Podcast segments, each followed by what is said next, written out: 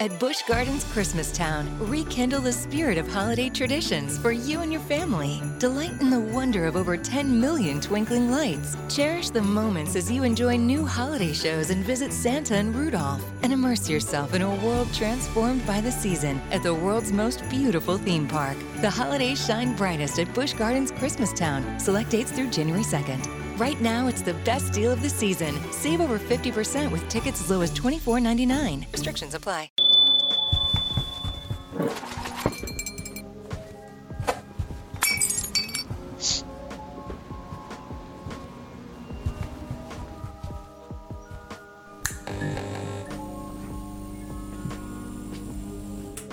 Welcome, everybody, to the Daily Double Talk.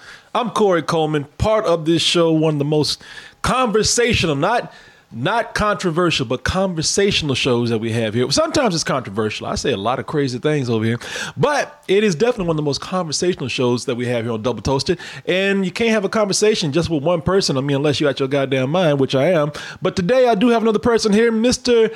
Christian Horchata Torres. How you doing, sir?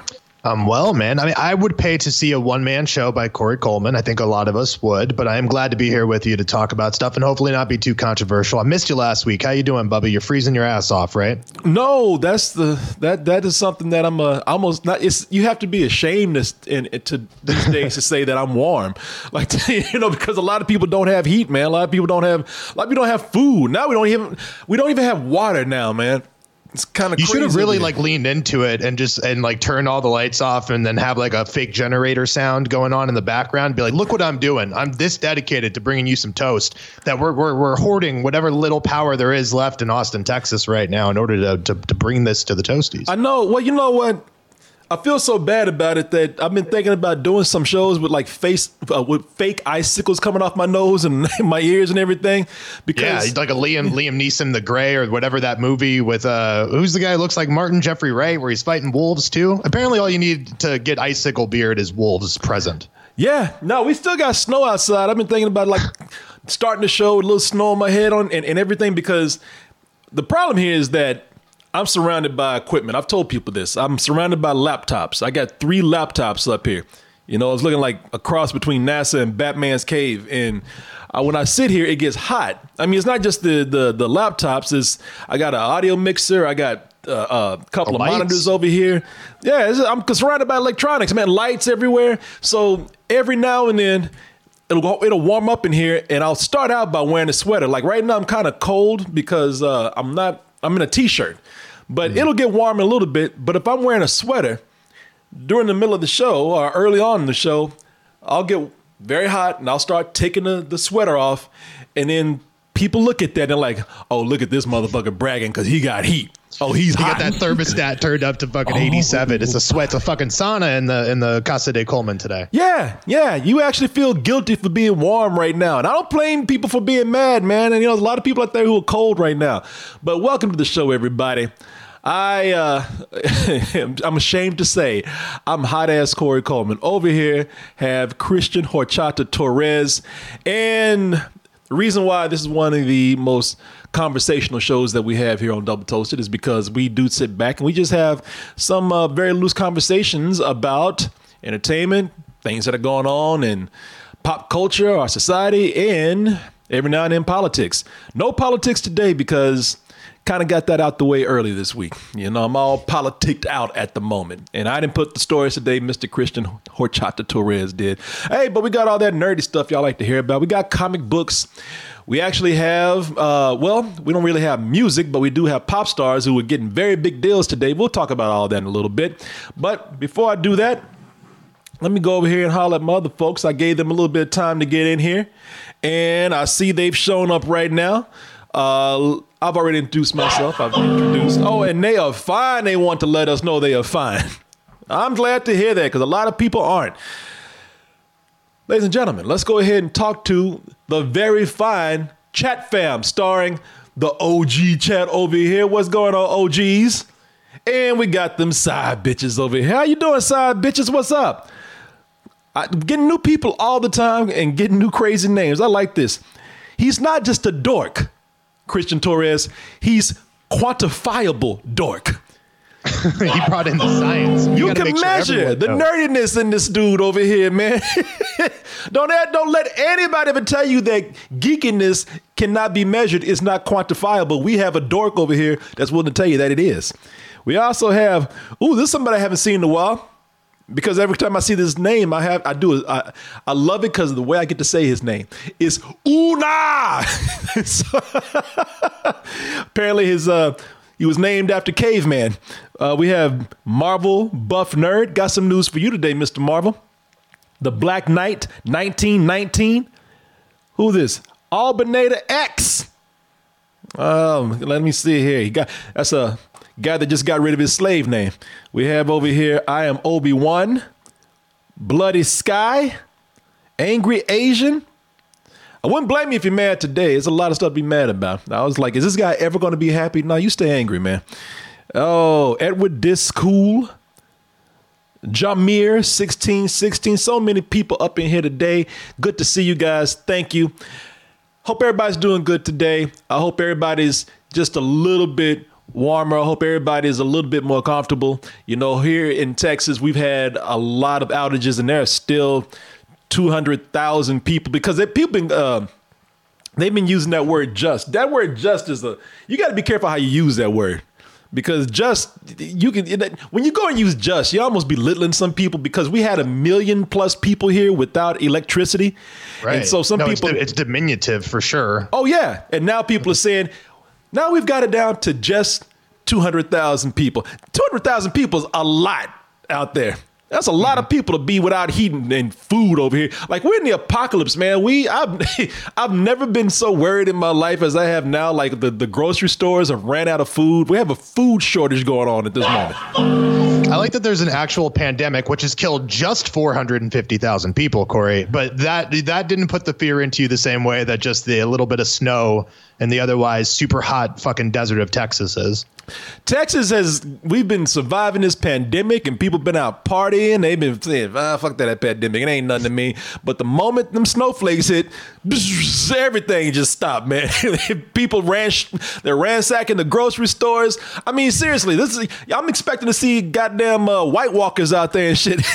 so yeah, who knows? It's the it's the gra- uh, grain of sand and a microchip. It just completely malfunctions the entire system. It really does, man. It really does. So people, uh, yeah, I mean, it, at first it was kind of it, it, it was kind of true and it and, and, and, it was funny when people said, "Ah, oh, y'all know how to handle no no cold weather," and then it got a little irritating. It's like, all right, uh, yeah, okay, we got it. We we don't know how to handle it. As you can see, we are suffering, and then it just became downright shitty. You know, I mean, people who are suffering now, people they they got with it after a while, but like some people who can handle snow, they're like, look at these fucking idiots. And it's like, motherfucker, this is an Arctic blast. This is this is a, a, disaster. So you know, y'all need to stop that shit. So yeah, yeah. I was going to ask you just because you're you're boots on the ground. How much of it is, is it because Texas just normally doesn't have to worry or concern themselves with this kind of stuff, so they're more vulnerable, or is it like local government incompetence and whatnot? No, we got fucking idiots running this state, man. You know? Well, I knew that at the top level. I was hoping that the people on the ground, specifically places like Austin, which are a little bit more well run, let's say, would have been better, but it just doesn't appear to be that way. Nah, nah, man. People, you, you when you read about this, you Austin keeps coming up where people are like, uh, they're at home huddled up in blankets. You know, mm-hmm. people have when you go into their homes or apartment buildings, there's fucking icicles hanging off the ceiling. I mean, I'm not, I'm not kidding. You know, it's uh yeah, it's like some Batman Mr. Freeze type shit that just happened to the city, man. So that'd be great, right? Really put Austin on the map, put all of Texas, because every time Mr. Freeze comes, he's always fucking around with the metropolises, right? The Gotham cities, all that stuff. But where is that Midwest kind of uh, spinoff that that uh, Devil May Care Mr. Freeze spinoff that I think we all deserve? yeah, it's almost like like Mr. Freeze really did get tired of fucking with Batman. Batman beat his ass so many times. You're like, you know what the hell with? I'm going to Texas. I'm gonna fuck with those dudes there because they don't know how to handle it. You know, potential. I'm just saying that's spin-off potential. You got multiple movies. You can get them get them to go to Oklahoma after that. Get them to go yeah. to Mexico after that. Let's all in on that spin-off. This dude is like I've I've I've frozen, got them over about ten times, I got my ass beat every time by Batman. I'm gonna go someplace where nobody can handle that shit. I'm gonna go to Austin. you know, love it. No, seriously, because like he would want a challenge, right? Right? Like Mr. Mr. Freeze in theory would want to go to like Australia or something that's most like 80% desert, the Sahara desert and just try to freeze shit. But you got to start, right? You got to you got to crawl before you can walk sort of deal. Uh, you got to walk before you run. So you start in Texas and you freeze everything. Yeah, yeah. You like shit. You know that's the only reason why I didn't do it sooner because it's too easy. Shit, y'all got incompetent ass governor. You know, your senators running off to Cancun. It's like stay. it's like, you know, it's almost like if if he did attack Gotham, like Batman would leave to go to Cancun. That's kind of what. Well, fuck that. Why am I comparing Ted Cruz to Batman? Fuck that. He ain't even know yeah. Batmite. Fuck that dude. Anyway, I'm not gonna go off on that because I just made a video about that today. We talked about that yesterday. We're strictly talking about entertainment today. I was hoping to see if you guys are gonna do a little bit of something so I can start telling you about the show. You know that's I'm talking to you, chat. I see you trying to start a little chugga chugga, a little chew with maybe a little extra chew on there. You know, we should could use it right now have that train run through here and warm things up. But hey, don't y'all be putting no spoilers up in here. I haven't seen I haven't seen WandaVision yet. I don't know what y'all doing, but I don't like it. I don't like it. I haven't seen it yet, so y'all be careful with that. Uh, so, folks, I'm waiting on y'all to see if you're gonna do this. We just got a few seconds left, so we don't do that, then hey, you know what? always disappointed not start to show a little bit of energy with a little bit of uh you know what but if we don't get that hey you know what we'll pull we'll pull through either way the show must go on in the meantime this gives me a chance to go over here and talk to my good friend mr christian torres how you doing sir I'm doing well, man. Two things. Uh, so I'm I'm looking for another place to live, just because time is of the essence, sort of deal. I was looking at places last week, which is why we didn't have a show. Mm-hmm. Um, but really quickly, let me just tell you this: one of the places that I looked at was a house that Tom Waits had owned and recorded three records of his in the 70s. Oh, really? And it was like not a place that I should have rented. Like, you know what I'm saying? Like, I wanted it really bad purely for the street cred of being like, yeah, Tom Waits lived here. If you don't know who Tom Waits is, look him up. He's he's great. He's a great artist. Just you know, you know, shows up in movies, does great music, all that stuff. But um, I was wondering if you've ever been in a situation where like you you legitimately would have taken a wash, like you would have gotten a worse product than you already have in order just to have the kind of like weird uh, pop culture credibility of something. Does that make sense? Well, first of all, let me tell you something. So Tom Waits, for no one who knows who Tom Waits is, let's go ahead and let you know right now, put it in some context, because that would be kind of cool if Christian was able to move into a home where Tom Waits had previously recorded some music. He probably can't afford that shit. No offense to you. sure can't. Nah, but no, but this is when he was poor. This was like LA poor. So like this neighborhood was like terrible, you know, rats everywhere, 1970s stuff. So it's like you know, still way out of my price range now. But for a minute, I flirted with the idea of being able to do it. You know. Yeah, Tom Waits is a musician. He's very, very big with the hipsters out there, and he probably seen him in some movies too. He was in, like he was in Dracula. He was uh, Dracula's. Uh, what was Dracula's uh, bug eating assistant? Uh, uh, what is this? A uh, cabana boy, whatever you know. Uh, Ren Renfield. Renfield. Yeah, yeah. So he was in that. Um, some people even say that uh, Tom Waits is who Heath Ledger formed the Joker off of. Did you hear this? I didn't, but that makes a lot of sense actually I'm now. A, man, you know what? So for anybody who has seen Heath Ledger's Joker, let me see here. Uh, so I'm just gonna give a little context. I'm glad you brought this up, man. Some people might have heard this before. And It's gonna blow your mind since you haven't heard it. You know, yeah. I, I often go in and this man walks away from these shows with his mind blown, just a big ass hole at the top of his head. Yeah, man. I played him some things before that had him say, What? So let's see here. I'm gonna play you just uh well let's look at a little bit of uh Heath Ledger's Joker right here. Just a little bit. Any excuse to play this scene from uh from uh, the the Dark Knight. Now, while this is queuing up, we did not reach the level three for the hypeness to happen. So I'm gonna go ahead and pull up the scroll right now. And today we have for you, as I pull up this scene, today we have for you, we have Danny Glover. As if it wasn't enough that he has way more talent than all of us and already has definitely more money. Well, get ready to be even more angry because he's going to have more. He's going to have a chance to show more of his talent, and he's definitely got a lot more money. We'll talk about that and what that deal is. Uh, in comic book news, we're going to take a look at Invincible that's coming to Amazon. That's the animated superhero flick. And with live action superheroes, we have Disney, or at least Marvel. Well, they're the same thing. Marvel is uh, Marvel is Disney's whole. Uh, we have going back to Marvel, The Punisher, and Jessica Jones. Well, and we're going to talk about what the implications of that can be. What would they do with those characters? It's a little tricky in some areas to do something with at least one of those characters, but we'll see if that is going to lead to something that people have been wanting for a long time. And uh, I believe that that is it today, except for whatever you have to bring up. But let's go and take a look at. Let's go and take a look at the Joker in the Dark Knight. I love. Uh, I love this scene I watch this scene almost once a week because I love the Dark Knight so much. This is, of course, the if you've seen me uh, talk about this and play it before. This is the the mob scene where they all get together and meet the Joker for the first time, yeah. and they all think he's crazy and he's wearing a cheap purple suit. And this is the whole when you look at him like, nah, you motherfuckers just don't know.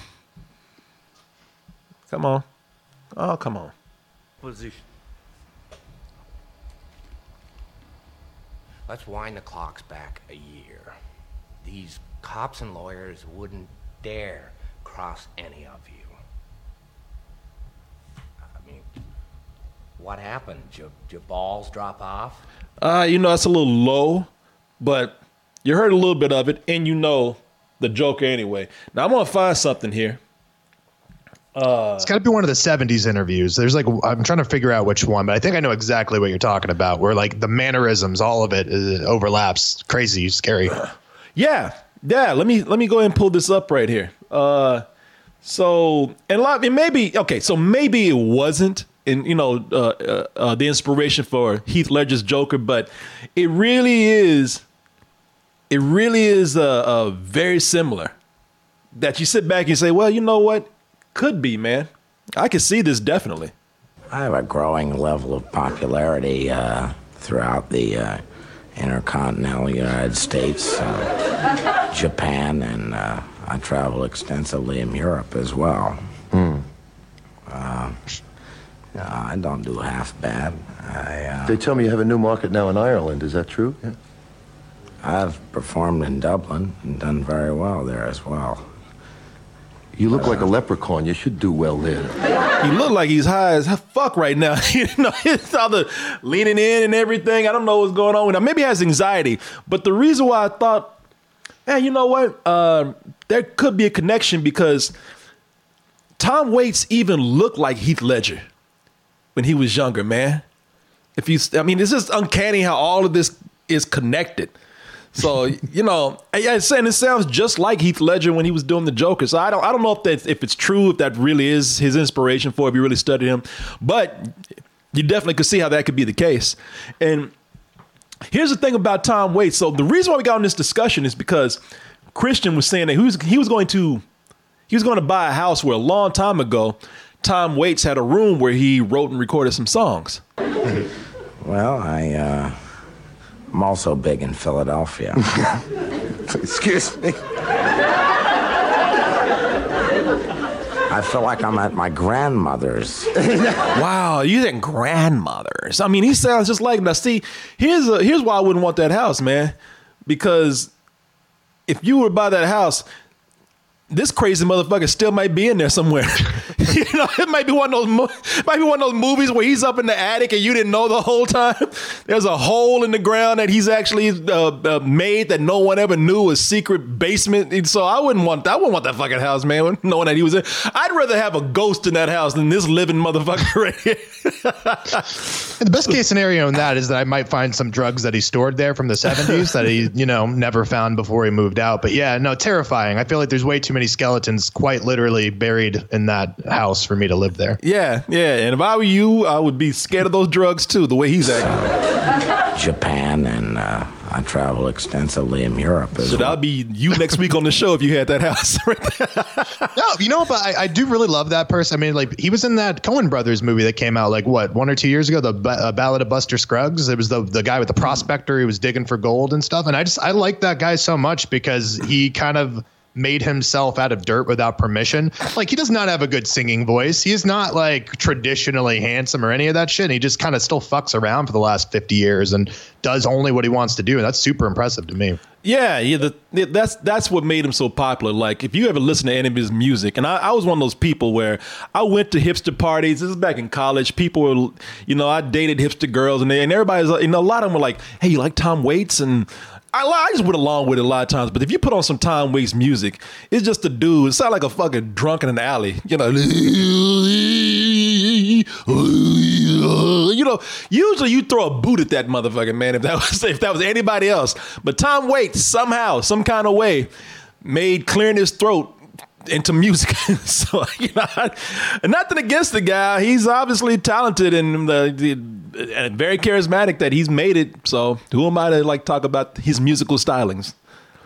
but yeah, I mean, again, he uses his voice as an instrument, and it might be the word. Look, there's some instruments I hate. I hate the fucking oboe. You know what I'm saying? But like, it doesn't take away from the fact that it's used well sometimes. And that's that, that's how I feel about Tom Waits. Exactly. That's why when you watch these shows where people sit around and they you know they judge people who can sing and you hear them judging them saying like of course the the the the the, the what is his name uh, Simon Cowells of the world yeah.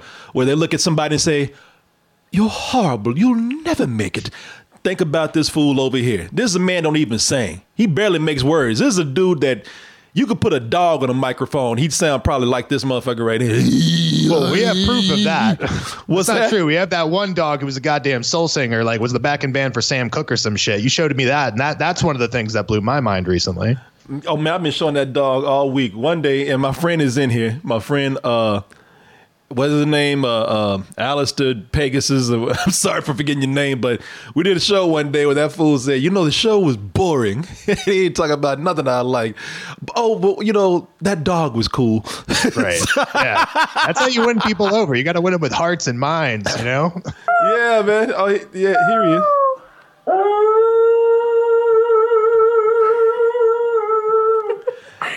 That dog actually can hold a note longer than this fucking human being right here.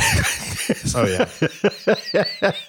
He's got swag though. That's all I can say. It's like it shouldn't work. It works in spite of himself. Yeah. And I think that's the impressive thing about him. And I have nothing bad to say about it. I I I love when people can prove the the naysayers and the people who are, you know, they look at the conventional and look at everybody yep. else saying if you don't if you don't if, if you don't go by these conventions right here you'll never make it. No man i celebrate people like tom waits. Tom waits is somebody who's like hey i proved that wrong.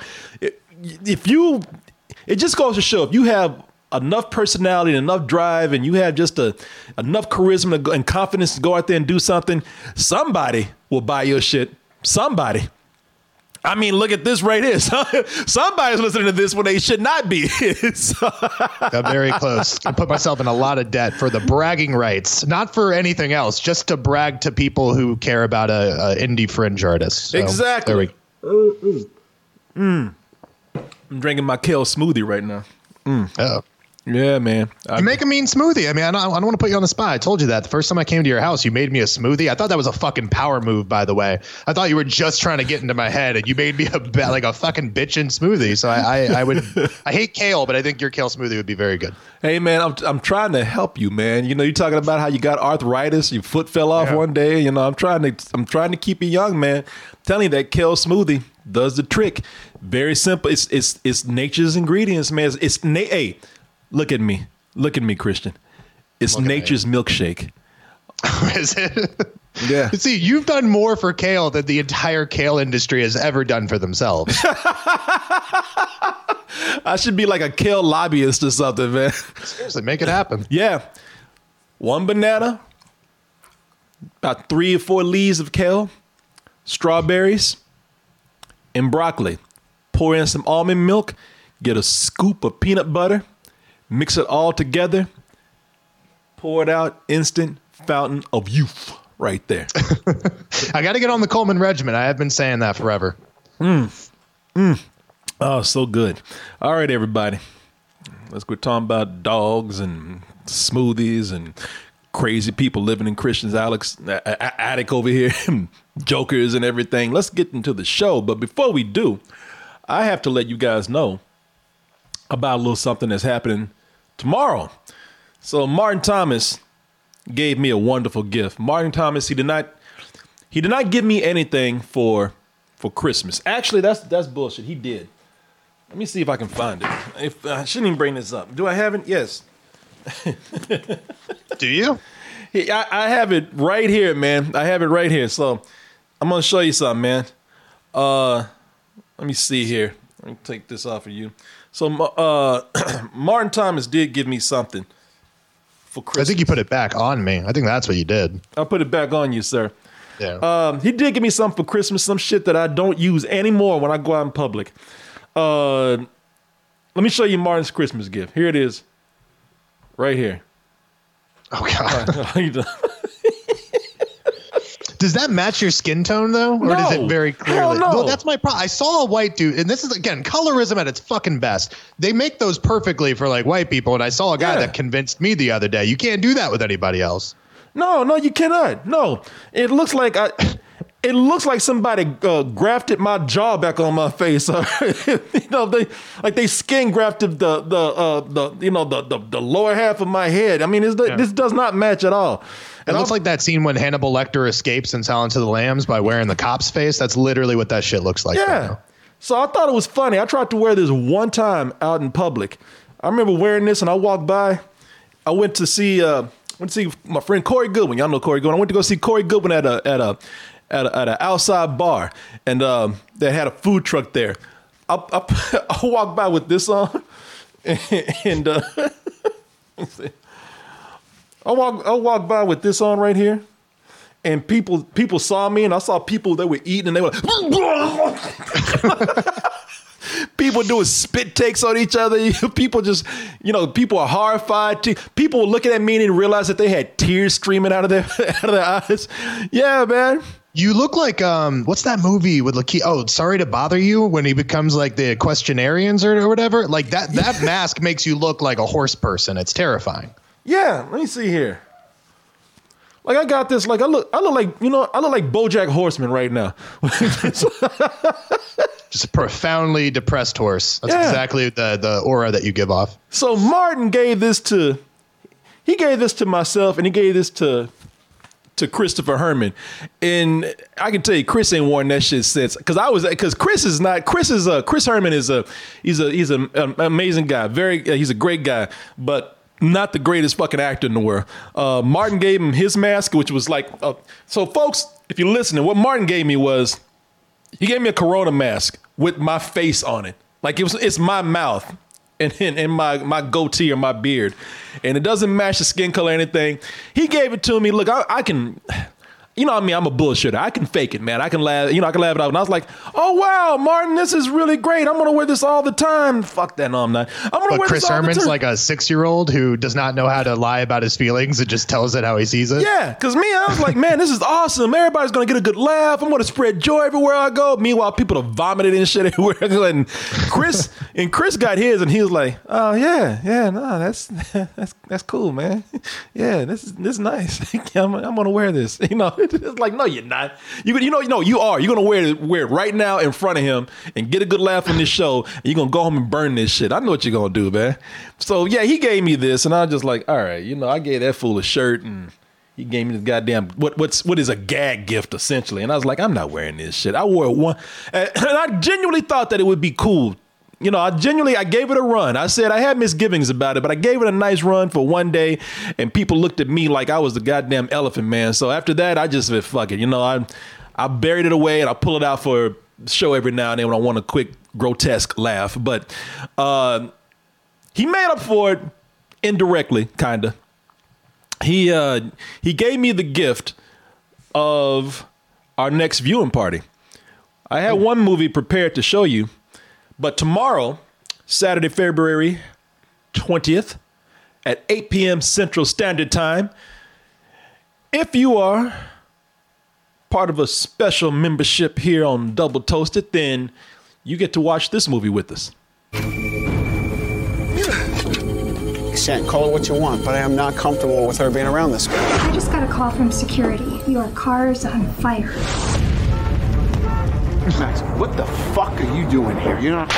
Don't you fucking think you can tell me what I can or can't do. I like the way you are holding your face right now.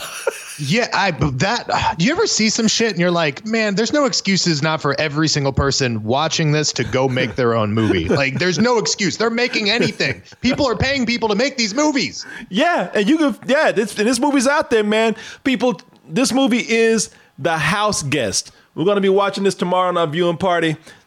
Again, that's going to be 8 p.m. Central Standard Time. That is February 20th. If you need to get it right down to the date, Martin was telling me how crazy this is because his uh his black mama had him watching this, and we've established for a long time. But yesterday we talked about this. Uh, black mamas they just watch crazy shit all the time. You just it just gets to a point where you're a black woman and for some reason you just don't give a fuck anymore. You just watch the craziest things. It kind of you kind of are you know the gateway is usually Tyler Perry, and then you just kind of go off from there. Uh, you watch BET. Hallmark Channel, you watch game shows all day, and for some reason you watch crime and prison shit. That's my mother's uh, agenda, though. Uh, maybe I'm sure it's all of y'all.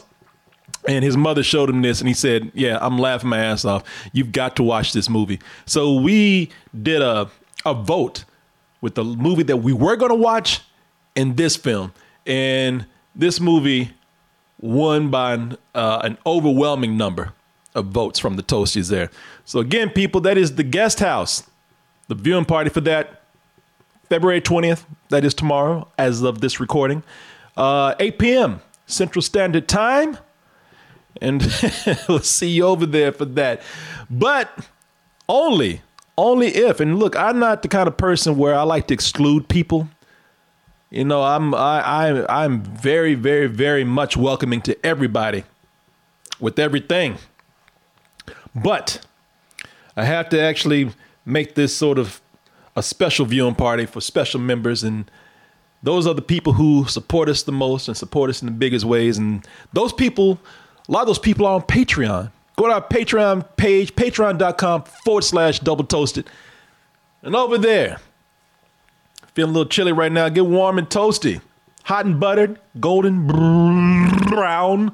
And also new level right there. If you just want to go all the way get burnt up get crispy. Got a crispy level right there.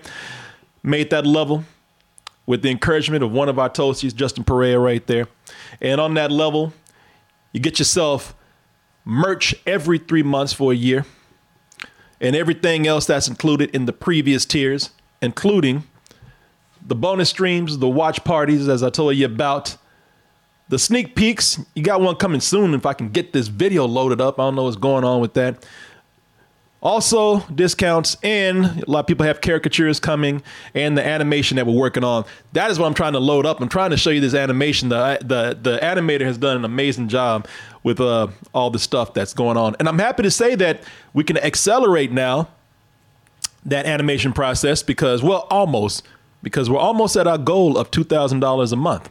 We're at 1893 right now. You can see just a little bit left to go on that bar right there. So I want to thank you guys for your support very much. Once again, that's over at patreon.com forward slash double toasted. But hey, you know what?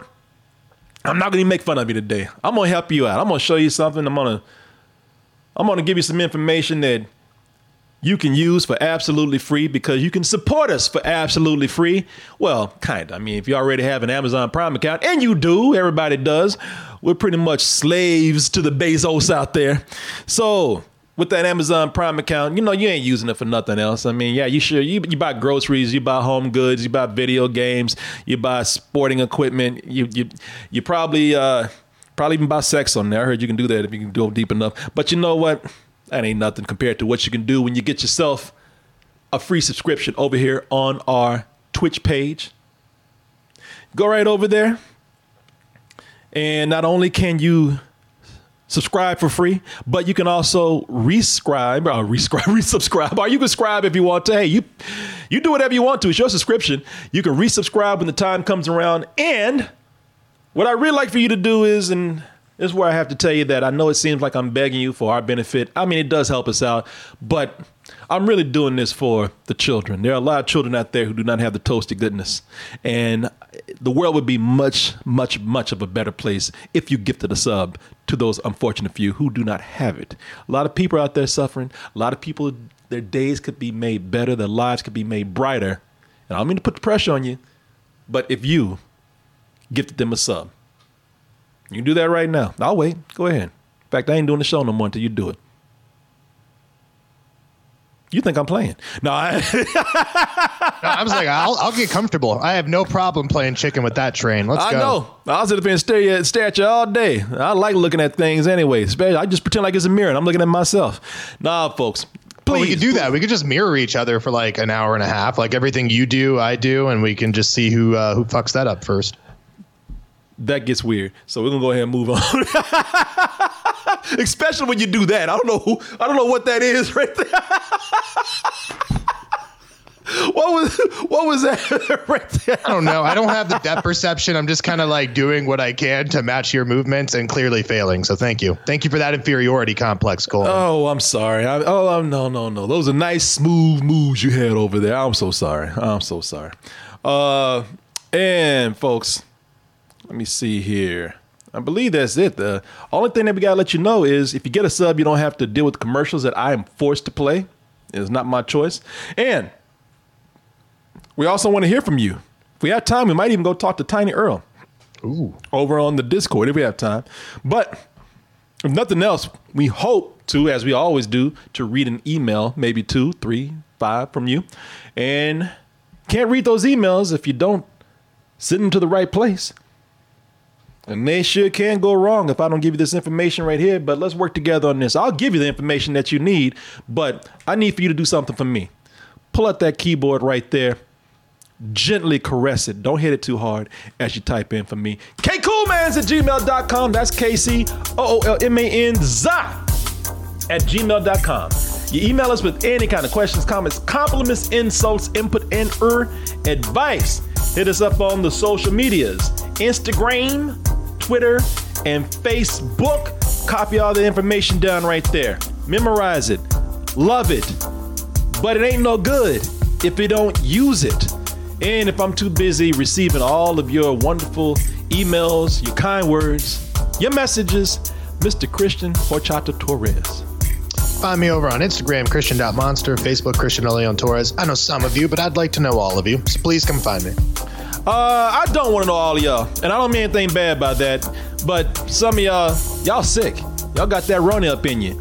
And also, I don't want to get to know you if it's gonna put you in danger. You know, we still got this ice and snow over here, so I'm just looking out for you, boo. I'm just looking out for you. So I'll tell you what, I would love to know all of you when the time is safe. Let this snow melt out here. Let's get this ice out the way. Let's stick these needles up Roni's ass with this vaccine, and then you get on the computer, send us an email, kcoolmanz at gmail.com, and let us know what your plans are for Austin.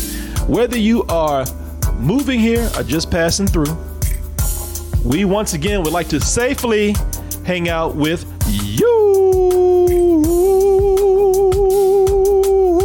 I'll get that dog for you. Hit it, dog. Yeah.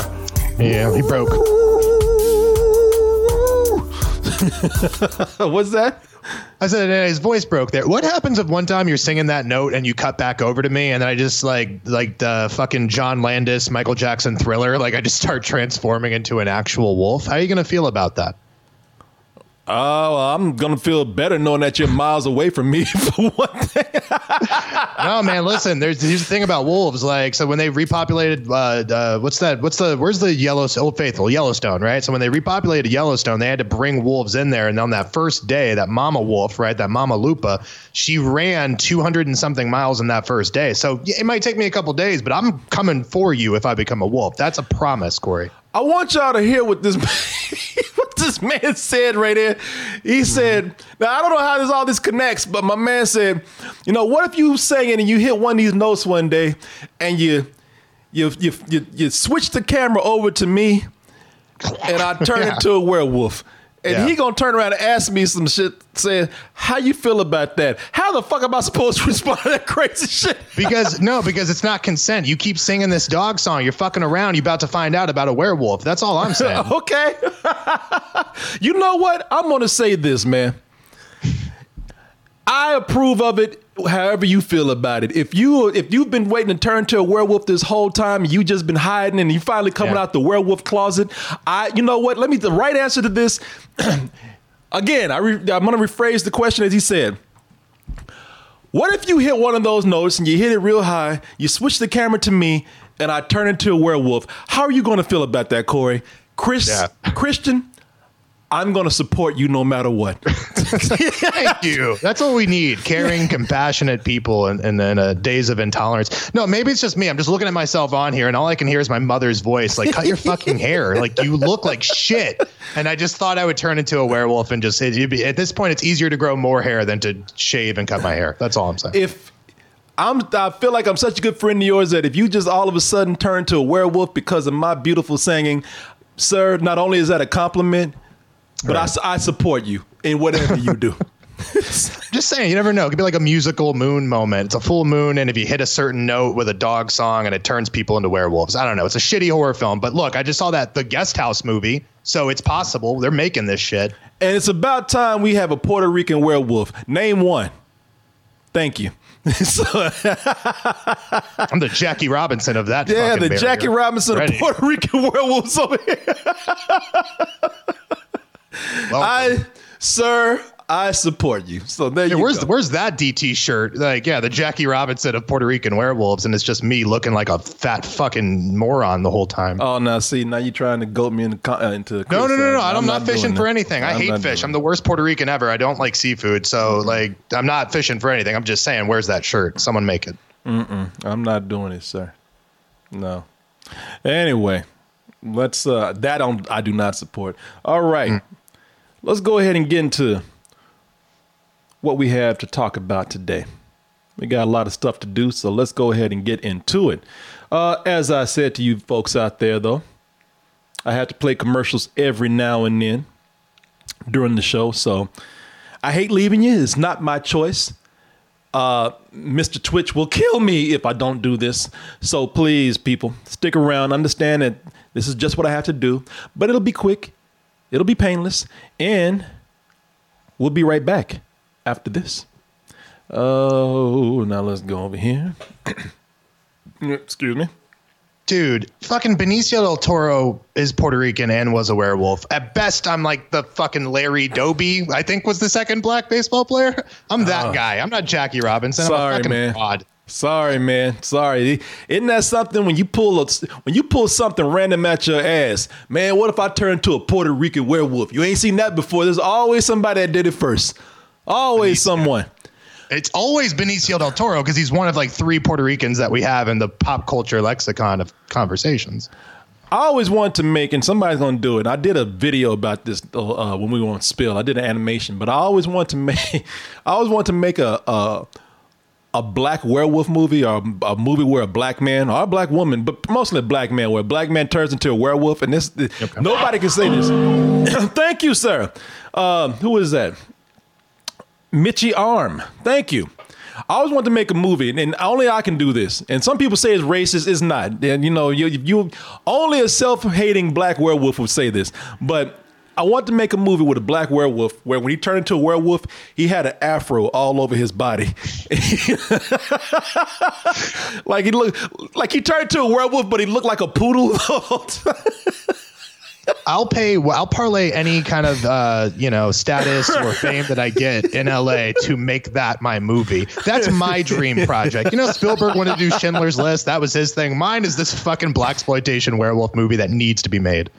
Uh, yeah, man. I want that's the movie I want to make one day. If I want to make anything, and, I, and by the way, somebody says so it's a sheep. well, that's the thing. Nobody's ever scared of him. He's pissed off because everybody thinks he's a giant poodle or he's a big ass sheep. You know, and he just and he just gets mad. You know, it's uh, and he does- you know he ends up being kind of cool because he he's been he's had his feelings hurt. And I'm gonna tell you what, man. Uh, I would I wouldn't even make that shit as a comedy. I'd make that shit straight. That shit would be a drama. you, you play it straight. Well, I was going to say the great tragedy there is if he's accepted in the first act of that movie, is then eventually when they realize he's not just a giant ass poodle, uh, then you know the the the the heartbreak, the comeuppance, the axe drop sort of deal. So I think it has to be a drama. It can be a comedy. Yeah, yeah. I like somebody even name him Afro Wolf. Look, it's simple, but you know exactly what it is. One word title. It's perfect. There you go. That's the elevator pitch right there. I catch. I actually catch an executive in an elevator. Get this: black man turns into werewolf with afro all over his body. What's it called? Afro Wolf. Fuck! Like, how do you say no to that? Jesus Christ, man. It's either that or you like crash the elevator because there won't be a better idea in the rest of mankind after that. Uh, or some somebody, uh, Jay Clark in the chat said "werpoodle." Hey, you know, pretty good. That was pretty that good. is actually pretty good, man. I like that. All right, let me stop talking about my idea for somebody takes it, and you heard it here first. I'm suing. I'm telling you that right now. All right. But the where in that, I mean, not to, I know you don't want to get on the subject, but hold on. When people say where, where is the human portion of it, right? Because werewolf, poodle, all that shit. So is he a wolf? Then he wouldn't be a were poodle. You know what I'm saying? Am I fucking this up? You you going way yeah don't Okay, don't all yeah right, don't you right. don't don't lose any sleep over this. I'm doing this for your sake, man. Don't drive yourself crazy over this shit. You know. I got universe questions. That's all, but I'll save them. I'll write them down. I'll slip them to the you later. Again, I love that we talked about a werewolf with an afro all over his body, but you're, you're that's not what you're concentrating on. That's not what you're worried about. I said some language. crazy shit the like English that. language needs to be respected, Corey. That's all I care about here. Yeah. That's what you're worried about. The word were. After I talk about a werewolf with an afro. All right, let's go ahead and get into let's get into some of the stories that we have to talk about today. Let's start out with some uh, comic book news. And it's good news for people out there who are a fan of this particular comic, which I just became a big fan of this. I actually read this comic years ago, but for some reason stopped, and now I'm on a comic service, comics, co- Comixology, on Amazon, and I just started reading again. Invincible. Got pretty far into this, and I, I you know I did start reading this again because of the news that Amazon was not only adapting this, but they were going to in an attempt to keep the art style from the comic. They said, well, you know what? Let's just go ahead and make it animated. And that's exactly what they did. Now we're going to watch a little bit of the uh, trailer right here. Now the thing with this is that, and I like this comic. I like this comic a lot, man. There's some great writing that's going on in there. Uh, but it looks like this thing they, they're jumping on what everybody else is jumping on today. And they said, you know what? um, it ain't enough to just be dark and gritty and serious anymore. Nah, you know, the, uh, Zack Snyder fucked that all up. No, you know, today it's been proven by some things out there that beyond dark and, and gritty, you got to get downright violent and bloody and just nasty with it. And don't let the bright colors fool you here. That's exactly, even in the comic, that's what you get. But it looks like they're taking it just a little bit further with the animated show. Let's go ahead and take a look at some of this. I think, is this a new trailer that they have out right now? Yeah, it just came out this morning. Just came out this morning. Let's go ahead and take a look at the new trailer for the highly anticipated and animated Invincible, coming soon to Amazon.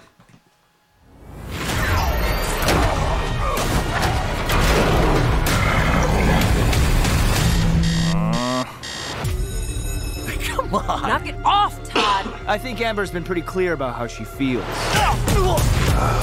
I'm nothing like my dad. I want to be just like you. I've fought to keep this planet safe. Your power's got to be due any day now, son.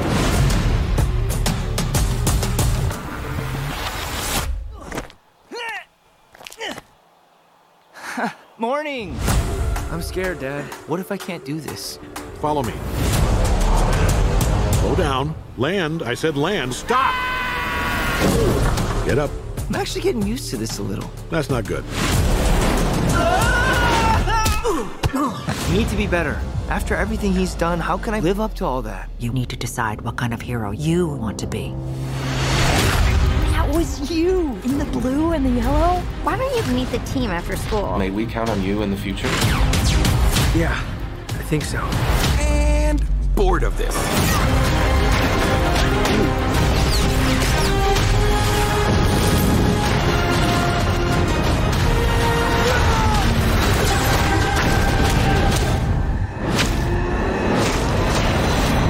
Son, we need to talk. I like the way everybody is like they recognize the voice. Like, is that is that J.K. Simmons? And and a lot of people are saying not only is it J.K. Simmons, but he actually looks like a a, a swole, roided out J. Jonah Jameson right here.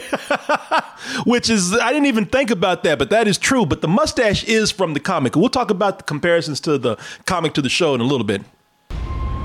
What I'm about to tell you will change everything.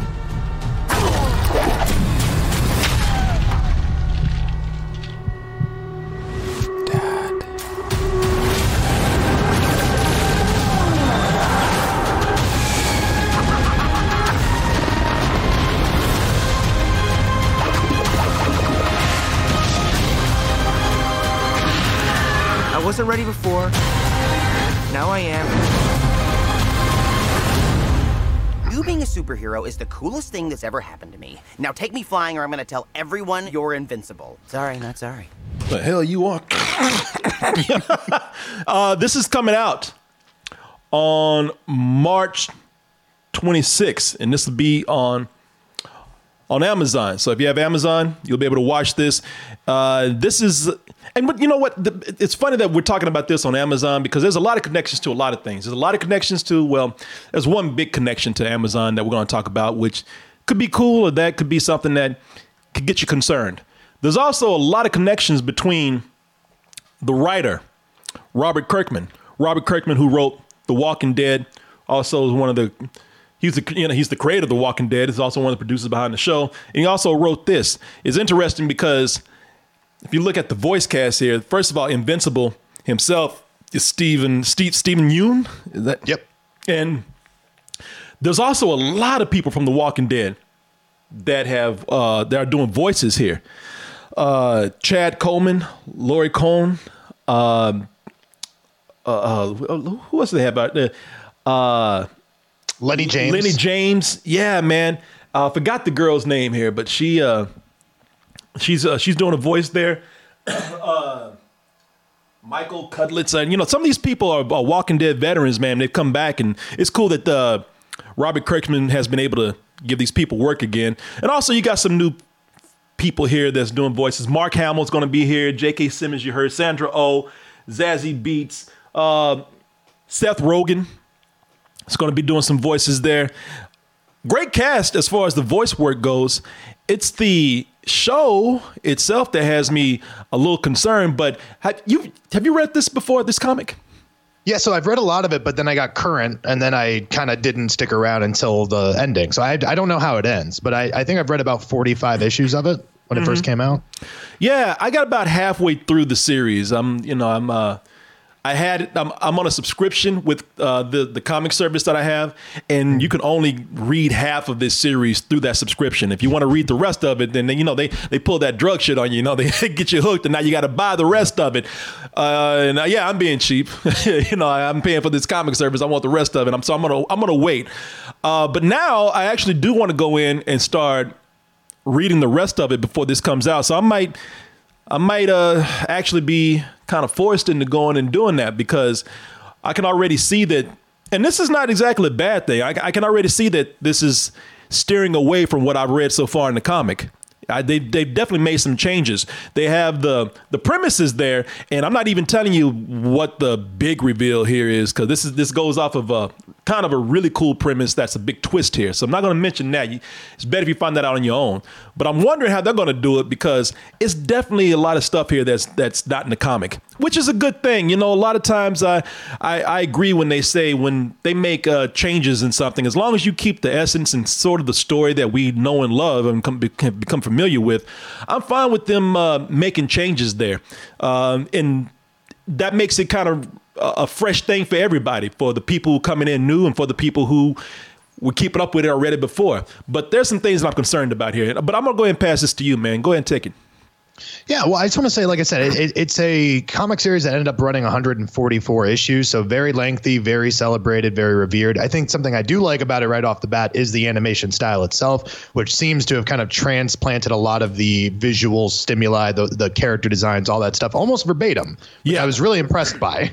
Yeah, Um, yeah. Because usually when you have these changes, right, like there there are these marked differences because there's usually a difference between comic animation and TV animation. I, I really do like that so far, and I and I know you probably have an affinity for it as well.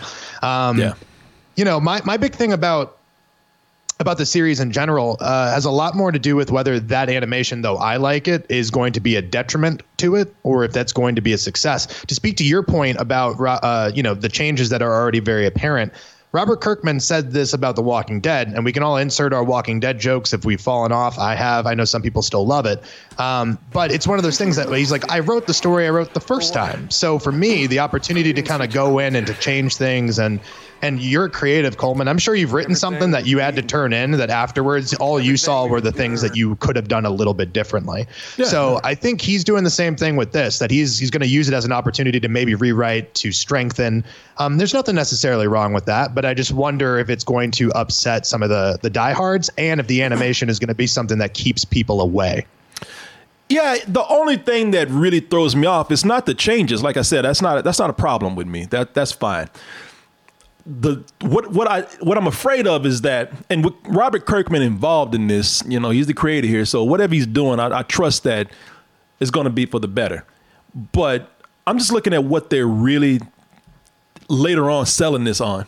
As you know, when it starts out, it looks like this is like like eh, right down to the style. Anybody who's read this, you know, it's kind of got the line work of the comic down and everything. You're like, oh, okay, this is very, it's very faithful in looks and in visuals, but it's the story, the tone of the story, or at least the way they're pushing it, man, that has me a little bit concerned.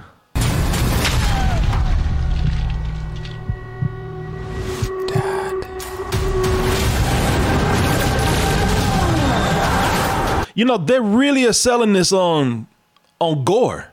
They're selling this on on on on on, on blood. They're selling the violence of it. Uh, and even when I look at this, I'm like, okay, the comic was violent, man. The comic was bloody, but that wasn't the point of the comic. That wasn't their thing that the, the thing that they were trying to sell this on. But I look at what they're doing here, and it's like, all right, you show some scenes of violence. I, I get that, but then you start getting to like these title cards here that are soaked in blood, and blood is dripping everywhere. And I'm like, all right, you know what? That that, that that it wasn't so bloody that that was the main thing. Every now and then, something of violence would happen, and that was and it was only meant to throw you off because the rest of it's kind of like superhero pure. It's like there's no there's no cursing in the comic if you notice. I don't I don't think they say fuck once. Maybe they do, but it's very very sparse if they do. Um, you know, there's no real there's no real uh, uh, heavy sex or anything going on in there. It's almost like the bl- the the blood and the gore is supposed to just kind of take you take you out of it and show you the true nature of characters when it happens. But the reason why I think they're doing that is because of Amazon's other big property and uh, the other superhero property that works so well because of the violence that was in it. Watchmen. Shit. All right, what do we do? We can't just kill everyone. That's exactly what we're gonna do. If you read The Boys, the, the comic, you know, they did some changes. They made a whole lot of changes. And some of those changes, and I've read The Boys, I haven't read all of it, but I read a lot of it. And I can tell you that the, the series did make some story changes for the better. But also, yeah, that was a whole thing that just kind of relished in, in its almost childishness of gore and sex and just being offensive. Uh, Invincible was not that, man. Invincible, it was almost like they want to take like a kind of a, a a lighthearted traditional superhero story and then just kind of mix it up every now and then with some real world repercussions. And they showed that through the violence to show that yeah these who superheroes man they are flawed to the point of like really hurting people. So that i think trying to push the gore and trying to push the blood it could be just a marketing thing to get people in because yeah, the boys was very successful because of that. And people say, well, shit, I love the blood and the boys. Let me go ahead and watch this. I get the marketing behind it, but it also gets me worried. Like if that's what the show is about, then you've missed the point of the comic. Yeah, no, I, I, think it's a really interesting point to kind of make because the boys, for better or for worse, like on page one, I think of the show too, but in the comic, like someone gets ripped apart on page one or two. Like they let you know right away on Front Street what the tone of this is going to be, how much they're going to relish in the blood and the gore and all that stuff. And it's fine because it establishes what they do. And then that comic just keeps going further down that direction. Like you said, Invincible doesn't do that. And I'm wondering how much more impactful it would have been if they would have held that tight right? If they would have held that close yeah. to the chest instead. And then we have like at the end of an episode that otherwise has been like, you know, really good and wholesome, whatever, you get this extreme sort of Tarantino esque 10 second flash of violence. And then you're like, holy shit, because it, it, it lulled you into a, a, false sense of security only to kind of pull that rug from underneath you. I wonder how much of it really is the boys. I mean, when you said that point, I, I, I agreed and I was just shaking my head the, or nodding my head the whole time because they had such a gargantuan hit. Like Amazon, I think, has had successes, but they've never had something that was the pop cultural water cooler conversation starter that the boys was. And so now I think they're just like, hey, comic books check. Uh, you know, writer of some esteem, Robert Kirkman check. We can try to sell this the same way and make it the same kind of big pop culture thing. And I think that is going to be to its detriment ultimately. Yeah, you know, there, it reminds me. Uh you know, this is this is something where I hope this isn't a new thing. I mean, comics did it with movies where they tried to get darker when The Dark Knight came out, and we saw how that didn't always work because they were pushing that too hard. I even saw when they tried to push adult animation back in the '90s too much because of certain things. You know, they had they, they Stan Lee himself made some terrible things. He made something called Barbarella. Uh, was that was that no not Barbarella? It was a uh, Stripperella. You know. Uh, yeah, they made uh, some really terrible things because they were trying to be so adult. They were trying to be so so so bloody, so so sexy to the point where some of that shit was even today by by today's standards was kind of offensive. But I think you said something that was that was dead on, man. And I thought, like, you know what? Why didn't I think of that? Because you were you were so right. If you read that comic, and that's brilliant what you said. If you read that comic, that comic gets you because the comic is so colorful when you see the covers. They, they go for a couple of issues where everything is just really kind of Superman sweet. Is this kid discovering his superpowers, and then you get to a part where it's like, God damn, where'd that come from? You know, they act, they kill somebody, and it catches you off guard, and there's an impact when it does that. You know, and, and that impact is definitely fucking gone now that we've seen it in the trailer. You know, I think that was a, that would have been a brilliant idea if people have been watching this, but then on the other hand, with them taking the with them taking the uh, uh, the, the the art style from the comic, I can also understand if we tried to sell this as an animated show and we sold it that way because if you if they don't see the blood, this looks like a kid show. Right. This looks like something on Disney Plus you know, you know, the Disney Channel. So I can get why they really have to come in and push that adult angle right there because there's no other angle there. There's no cursing. There's no sex. The only thing they have to really show you that is kind of adult edgy is the violence. Well, and that's that's literally the question I wrote down here. I was like, how much is the animation going to be a problem for selling the brand? Because I think, like you said, if they didn't put the violence on Front Street, you're going to have a bunch of kids watch that, and then immediately kind of there's a, a different controversy. It doesn't matter if you put the TVMA thing on it; people are going to freak out about it, right? And yeah. so it's like you're you're you're kind of making this conscious choice to show your hand over here in order to to gain another crowd. But I, I feel like it just it's going to be that thing. Once you compromise something that's so integral to the kind of the DNA of the the property, I wonder if you're going to, in the attempt to satisfy everybody, satisfy nobody. Yeah, maybe yeah. maybe that's overthinking it, but that's certainly what I think is a possibility here. Uh, yeah, man. You know, with uh, with with something like this, it's a it's a rough situation because if it, look if a kid starts watching this, because we all know, man, most people today they go by the very they just they just go by the very first thing they see of just or the thing that is just you know at the at blatantly at the front. You know there's a lot of people who don't go deep into something you know what they take things for face value. So if they look at this and they're going to take this for the face value of the way it looks and it's going to be for them a kid show and they're not going to go and do any deeper research. They're not going to even know what this is and then one day mom is going to be you know, walking by while, you know, her six year old kid is watching this. And then she's going to see, you know, these motherfuckers explode into, in, into a, you know, a red cloud of fucking blood. And they're going to lose their shit. And then all of, and then after that, you got, you got that organization, a million moms writing letters a million moms, which is actually just a hundred stuck up bitches. But they're gonna you know up to. We write a million letters. Yeah, them. yeah, just yeah, you know, uh, they um they're gonna start writing that. People gonna start complaining. It's gonna be like, hey, why didn't Amazon do a better job at letting people know that this was something for adults, even though parents should be responsible for what their kids watch. I, you know, I kind of get it, man. It's too bad that they have to do that because it would have been a great marketing surprise for people to find that out on their own. I can see people watching like, "Whoa, shit! Did you st- did you know that shit was?" I can see people who like confronting their friends who read the book. Did you know that shit was gonna happen? Did you know? You know, so I, I think it would have been great to have been able to do that, but I can understand the logistics behind it. Honestly, I, I think that that is something I'm totally willing to have given up the surprise if it brings in a larger audience. Because here's kind of my thing Invincible is still a superhero, so it's a little bit of a safe thing. Like, even when they did The Boys, The Boys, even though it's a send up of, of comic book heroes, it's still a comic book hero story. So you can sell that to the masses in the same way that I would really like that adult animation um, in that that have something to do with comic book or superheroes, but also non superhero stuff. I really hope this comes out and then it paves the way for other really great comics that probably don't make sense as a live action adaptation. I think we both can agree. I think Invincible is served better by being a cartoon, being adult animated, than it would be by being a live action thing.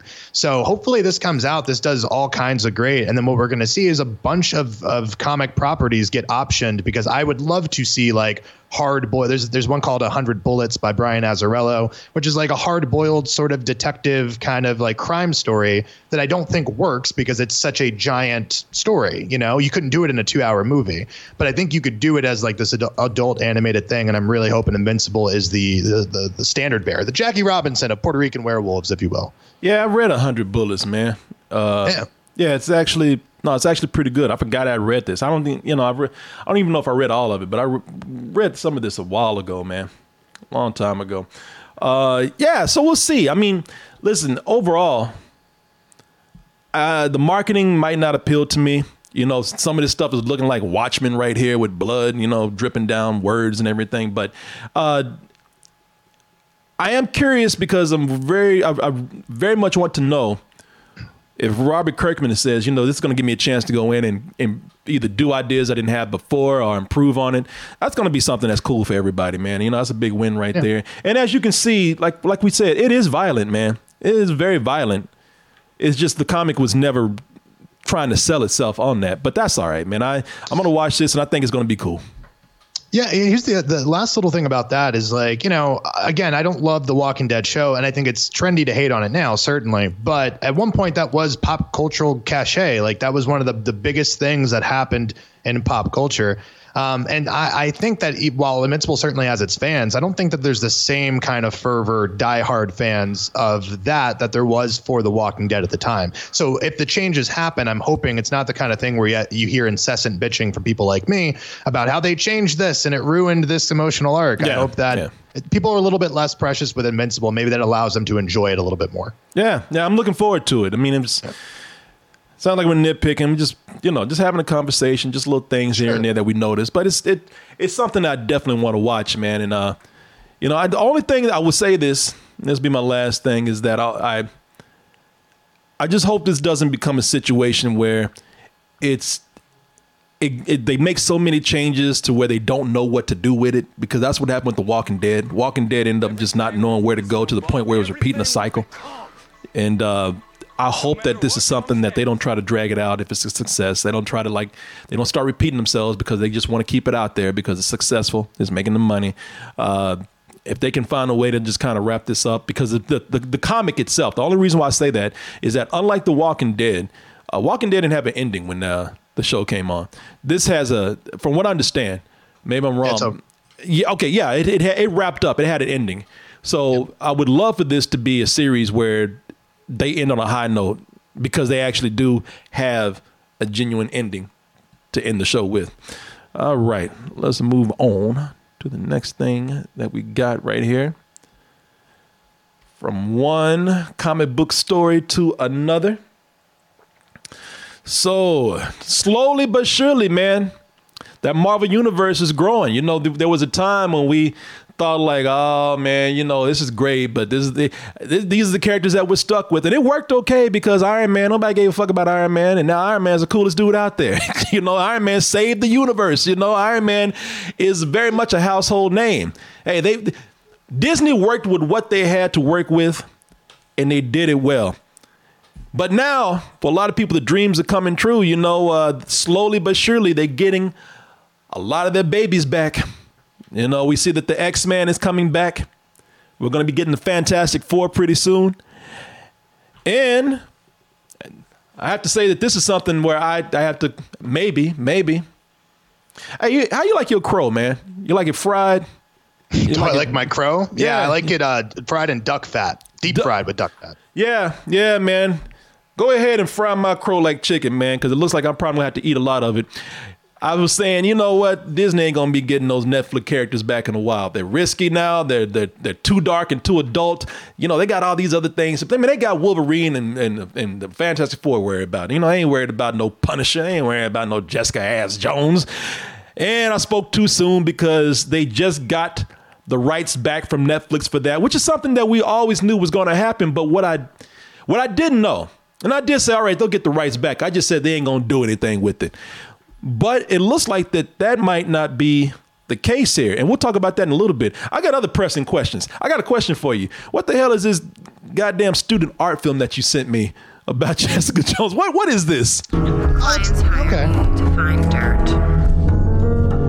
And I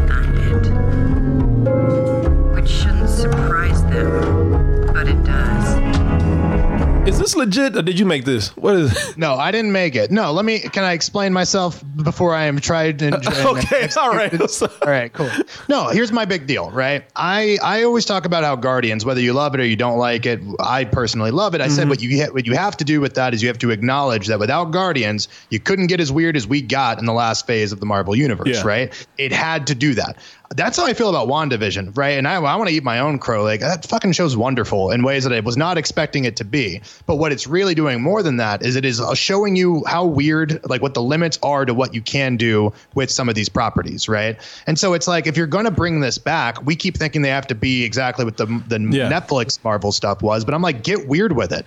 Uh, that Jessica Jones thing was really interesting to me because it's like we saw Mank earlier this year where they mm-hmm. purposely made the sound sound mono, like you were watching something from the 40s 40s or 50s, and uh, they really leaned into what they were doing. I was like, okay, I'd watch like a super influenced noir version of, of Jessica Jones because it, it allows us to kind of re-see the character in a different way. And ah. WandaVision's proven we could do sitcoms and shit now. That you know what that is true. You, now I see. You know what, sir? I am so sorry for, for making fun of your vision over there, uh, your hopes and dreams, because I see you're definitely right with that.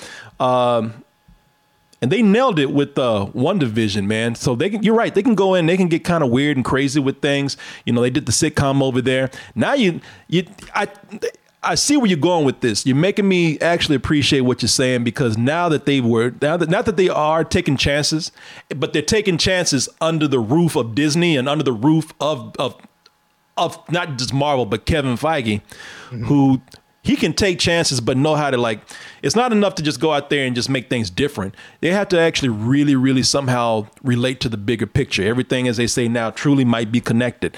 And i think that he's one of the few guys that has the vision to take stuff and make it kind of weird or either make it some sort of uh, genre that we haven't seen for a while or a fitting genre for a character and have it do its own thing on its own and later on have it fit within the bigger picture.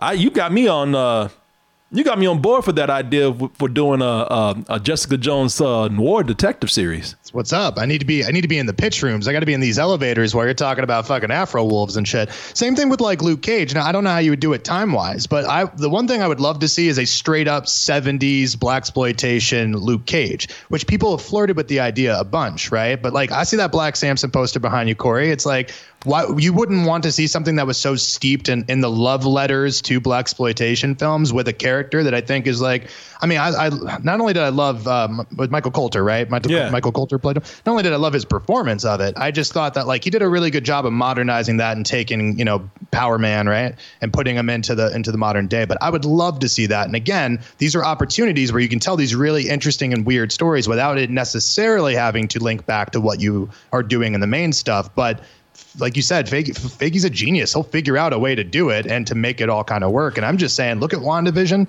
Look at how much creativity and how many doors have opened for that. Yeah. And now you have these super great, fucking recognizable characters.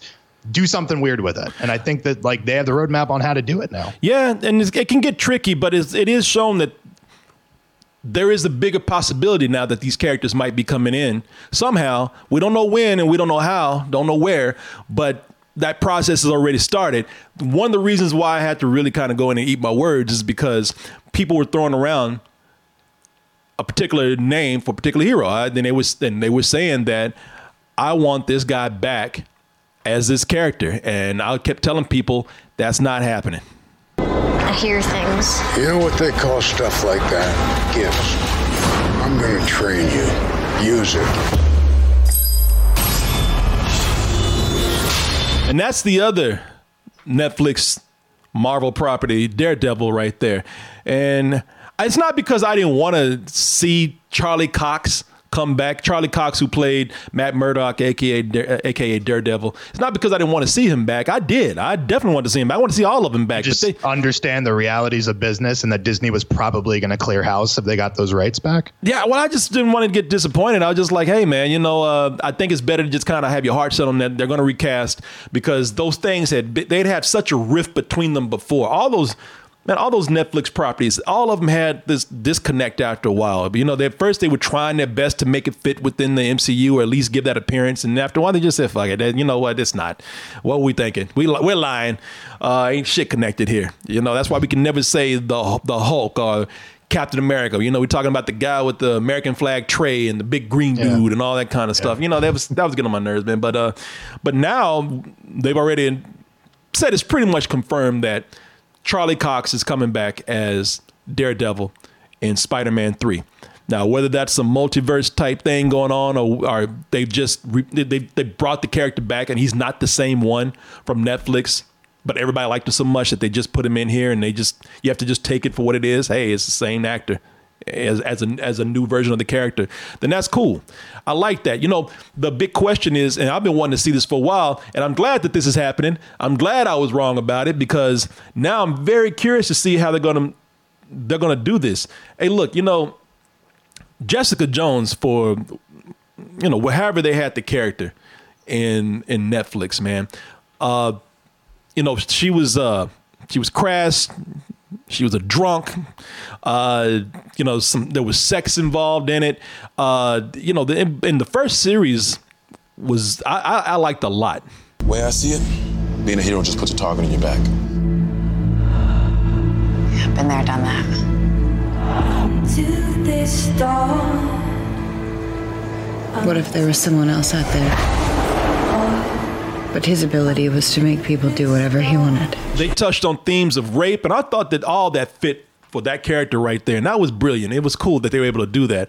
Now, do they have to go that far when they bring it to uh, bring her bring her to to the MCU? They don't have to do all of that. They can go in and easily change that character around to where they they soften her up and make her something that's just a uh, you know probably not family friendly, but PG thirteen friendly. The big thing is, and what I want to see I want to see what they're gonna do. And I've always said this, man. I've said, what do you, how are you gonna fit this character into the MCU? I don't know anything. Fair enough. They killed my family to get to me. That's part of a covert CIA operation. You know that whole that's the Punisher. Everybody loves Jon Bernthal as as uh, uh, uh, Frank Castle, who is the Punisher. Uh, and if everybody's like really the expectations have been set high. If everybody said, "Hey man, you already did with uh, Charlie Cox, so come on man, let's get this guy back. Let's even get the dude that played the Kingpin back, Vincent D'Onofrio." Uh, but really, the the how is this dude who is violent? that is uh, you know known for his love of guns, known for his you know for for pretty much murdering people. The guy's a psychopath. How's that going to work? Or a sociopath at least, and, and you know, and how's it going to fit in this world? Talking raccoons and trees. That's what I'm really eager to see, man. And it could happen, you know. How would you? Let me ask you something. Like, what are your opinions on this, and how would you do it? I'm a little less bullish on the Punisher. I could see Charlie Cox. I could see some of the other people coming back. I just think the Punisher is so incongruous with what they're doing on the rest of Disney Plus in terms of like you said, they got like talking trees and and like they get serious, but they never get like super R rated with it. Like Frank Castle's a guy who's taken out entire fucking squadrons of the NYPD and stuff like that. Like it doesn't seem like something Disney really wants to get their feet wet with, you know? Um, having said that, I think John Barenthal like it did the best job you possibly can do. I'm a person who likes Garth Ennis's Punisher yeah. Max run, and that Punisher is a Vietnam vet. He's older, and yet when I was watching Barenthal, very quickly I kind of let go of my idea of what the character should be. I thought he did a phenomenal job. I just don't see it. Like all the other ones, you can find a way. You can you can tone down the Jessica Jones sex stuff. You can find a way to kind of fit those into that into that mold, but Punisher, and I'm not trying to be a wet blanket, man. I just don't think Punisher is going to find its way over here. They'll try to find some way to remove it from the rest of it. And yet, Deadpool is going to be rated R. They say he's and he's going to be in the MCU. I mean, would you watch a would you watch like a two hander, like a buddy thing with Punisher being uh, Frank Castle and grizzled, and That's, then Deadpool just taking the piss out of it the whole time? That would be you know what that would be fun. Deadpool's a character that they could actually have him float in between rated R and PG thirteen if they want to take that chance because he would work great with Spider Man. Right. If they put him in there and soften him up for a Spider-Man movie, but you know, for rated R, definitely have him hanging out with the Punisher. You know, have him hanging out with the, uh, you know, let's see Punisher be. We've seen the the, the really kind of real life or you know the more realistic, grittier version of the Punisher. Let's start putting him in with crazy ass characters, man, like this, and seeing what the dynamic will be like. So right. yeah, yeah, you know. Go ahead. Again, and Punisher plays such a pivotal role in some of these arcs. Like in the first Civil War, like Punisher is so pivotal. When he shows up on the play, uh, page, it's a giant splash page, and uh, you know it's the equivalent of a of a applause break during a film. You know, so it's like yeah. he's definitely integral in a lot of these stories, and you want to find a way to get it. But I just think that the Netflix version of it, more than any of the other ones, I don't think you can soften those rough edges. The Punisher is who the Punisher is, so you have to kind of go in there. Would love it to be John Barenthal, but you're going to have to rethink that game pretty significantly significantly because the Punisher doesn't seem to jive with what the rest of their stuff is. So with Deadpool being rated R, I mean, would you would you think the same thing about him? I think that we talked about this a couple weeks back. I think people are willing to make concessions on Deadpool uh, when it comes to like him showing up in an Avengers movie or any of the crossover stuff. And that's PG 13 as long as his own stuff is R rated. Okay. And I think there's a similar bridge for Frank Castle. But again, like Uh, especially in the political times that we are, like defund the police and people love the police, people hate the police and shit like that. You would have to find another version of it. I don't think it can be the same Netflix version of it. Like, are you going to be too mad if they pick Barenthal to do it again, but they decide to change the origin completely? Do you think that that's too weird and you should just restart with someone else at that point, or nah. would you be okay with that? I think that nobody's going to complain as long as you make it good. That's the thing about it. So, I like Scruffy Nerd said, what they brought him in to hunt Spider Man. You know, we don't have we, we don't have an origin story. We know it's not the same Punisher from from the Netflix. They just bring him in, they give him a slightly different costume, and they just you know he keeps the essence of the character because he, he, was so good at it. But you know they change him up a little bit. I don't I don't think that'll be bad. I mean, as we've seen, you can do anything as long as you really think the plan out and make it good. At least that's my opinion. Yeah, and I don't think you're wrong. I guess the problem is we just don't have the proof of concept yet. Again, right? Guardians came in and said, hey, we can be weird with it and people will go with it. All right, proof of concept. Now we can be yeah. weird. WandaVision is doing the same thing. Once Deadpool comes out and establishes, like, hey, you can, it doesn't matter. The mouse isn't precious about that R rating anymore. These conversations are going to seem really silly, right? Because all it takes is one thing to be successful. And then we see the path to victory at that point. I just until Disney does that, until they give us that kind of uh, project, I don't know how we could sit here and speculate because every kind of speculation we've had about what Disney's going to do, Kevin Feige's find a way, has always found yeah. a way to swerve and like zig when everyone else is zagging. So I'm not going to sit here and try to predict the weather. You know what I'm saying? Yeah, and Blade is going to be in the MCU, and I heard that True. probably is going to yeah. be rated R. So I mean, you know, what are they going to do with that right there? Uh, is so I, am wondering if if uh, if if these new characters that they're bringing in, are we testing the ground for now some rated R properties that will somehow go in and, and overlap or interact with the rest of the MCU? You know, they'll have right. to tone them down when they come in and hang out with you know Thor and everybody, but maybe on their own, they're little harder edge properties, and maybe those things can re- be released under 20th Century Fox. Um, you know, so it doesn't have the Disney name slapped on it. You won't see it on Disney Plus. Maybe you'll you know you'll see it on I don't know Hulu or something. I don't know. You know. Well, and that's the only reason I'm a little bit weird about it because I think we've been talking about this all year. It seems like there's a streaming war escalation arms race that's happening right now. There was a report Yeah. that came out last week that said by 2026 Disney Plus will have more subscribers than Netflix, which is fucking astounding because Netflix had such a head start. But Yeah. a lot of that is predicated on the fact that they're building can't miss content exclusively under their banner. So, you know, I, I think it's one of those things that, like, again, you're running into the same problem where, like, oh, yeah, you might have to put it under 20th Century Studios, but then you're kind of taking it away from everything Yeah. being available in one house. So I have no idea. I think the next couple of years on how they start to implement these characters is going to be one of the most fascinating things since the original kind of 08, 09, 2010 when they were putting it all together uh, the first time. Yeah, and at the same time, you know, these different studio names. Let's not forget that Spider Man is still under Sony, and that's true. You know, you we still see the Sony title come up and whatnot, and they're still trying to figure that out. But yeah, we'll. I mean, like you said, we'll, we don't know, man. No matter how much you try to sit up here and speculate, we'll never figure it out. You know, but whatever you know, all we can do is trust that track record is so good with them that some, no matter what they do, it'll be good. So we'll see. We'll see. All right. Here is our last thing that we got to talk about. And I'm going to leave this up to you because I think you know way more about this than I do. All I all I do know, and it it it pains me. It upsets me to to know this. I've I've gotten used to people having way more money than me. You know, that's that's just life. But when you see this motherfucker who has so much talent and now he has so much more money than you, you now you just now you just rubbing the shit in my face. You know, I just Donald Glover. Donald Glover has an eight figure deal. And here he is. He's rubbing in this girl's right here, in his face right here. Yeah, look at you, you poor bitch. You ain't got as much money as I got. You ain't shit. you know, I look at this and I'm thinking, man, I uh I mean it's it's it'll make you feel insignificant as fuck to look at a guy like this. This guy who's a great actor, this guy who's a who's a great writer, who's a great uh, a performer, rapper, and singer. This is like, God damn, what planet is this dude from? Because he is not from Earth. Yeah. And now that makes is- the rest of us look pretty bad. yeah, yeah. But hey, you know what? Having all that talent pays off. And now he has this eight figure deal with Amazon. And you probably heard about this when he was talking about redoing Mr. and Mrs. Smith, the movie with uh, the, uh, Angelina Jolie and Brad Pitt. That's the one where. Uh, Big movie, probably more known for the what happened outside of the movie than the movie itself.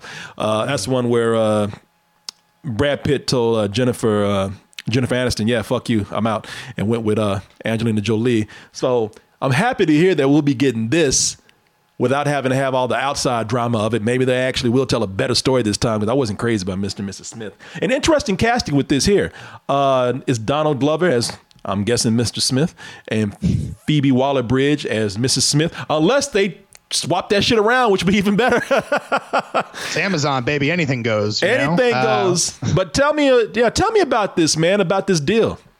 Yeah, uh, so this is actually really interesting. This is his second overall deal. He had an original overall deal with FX. Um, so already super rich, and the rich just getting richer. Donald Glover signs with uh, Amazon to kind of have an exclusive deal, which is great. Overall deals, what that means just any any projects you have, there's a first look deal. You're you're going to be working exclusive with a studio. There's a couple high profile examples of that, but I think the big difference here is is a couple different things, right? But because he started Atlanta, which is this Emmy award winning show, everyone loves Atlanta. If you haven't seen Atlanta, stop it, go. It's on Hulu. It's so fucking good. Um, and uh, people said, "Oh, this overall deal, like, what's going to happen with Atlanta?" Well, the next two seasons of Atlanta are already renewed, and they're going to shoot back to back. We don't have anything to worry about Yeah. that. As for after that, there's a carve-in deal, which means that at any point, if he needs to dip out in order uh, to do more seasons of Atlanta, he's allowed to do that under the conditions of his Amazon deal. So Atlanta is going to be just fine. All we're really doing is getting more Donald Glover content. And the thing that I I thought was so interesting that I hadn't seen in other overall deals, right, um, is that he is going as a part of that deal is he's going to get a curation and like content port specifically. So if you go on Amazon now, you have like your channels. It'll say like uh, IFC or it'll say Shudder or something. There's going to be a Donald Glover one of those where he's curating a bunch of different projects from a bunch of different artists and, and writers and, and, and uh, you know, whatever, just to give them more exposure. And I hadn't seen that in an overall deal. So not only is the rich getting richer, but it seems like the rich is turning back and, you know, pulling other people up with him. And you got to love that, I think. Yeah. Yeah, you know, it's, it's, it's funny. He's he's so rich now. He's got one of those Baron mustaches. you know, he's looking like a musketeer right here. I made that's from his uh, Lando days when he was going to be doing solo. Yeah, if you haven't seen Atlanta, Atlanta's a is a great show. It's Atlanta's uh, the best way to describe it is is it's it's an anthology set in Atlanta uh, where every episode has a different feel. Some of them are comedy, some of them are dramas, some of them even horror in a way. Yeah. But they all use the same characters and they incon- they interconnect through that way.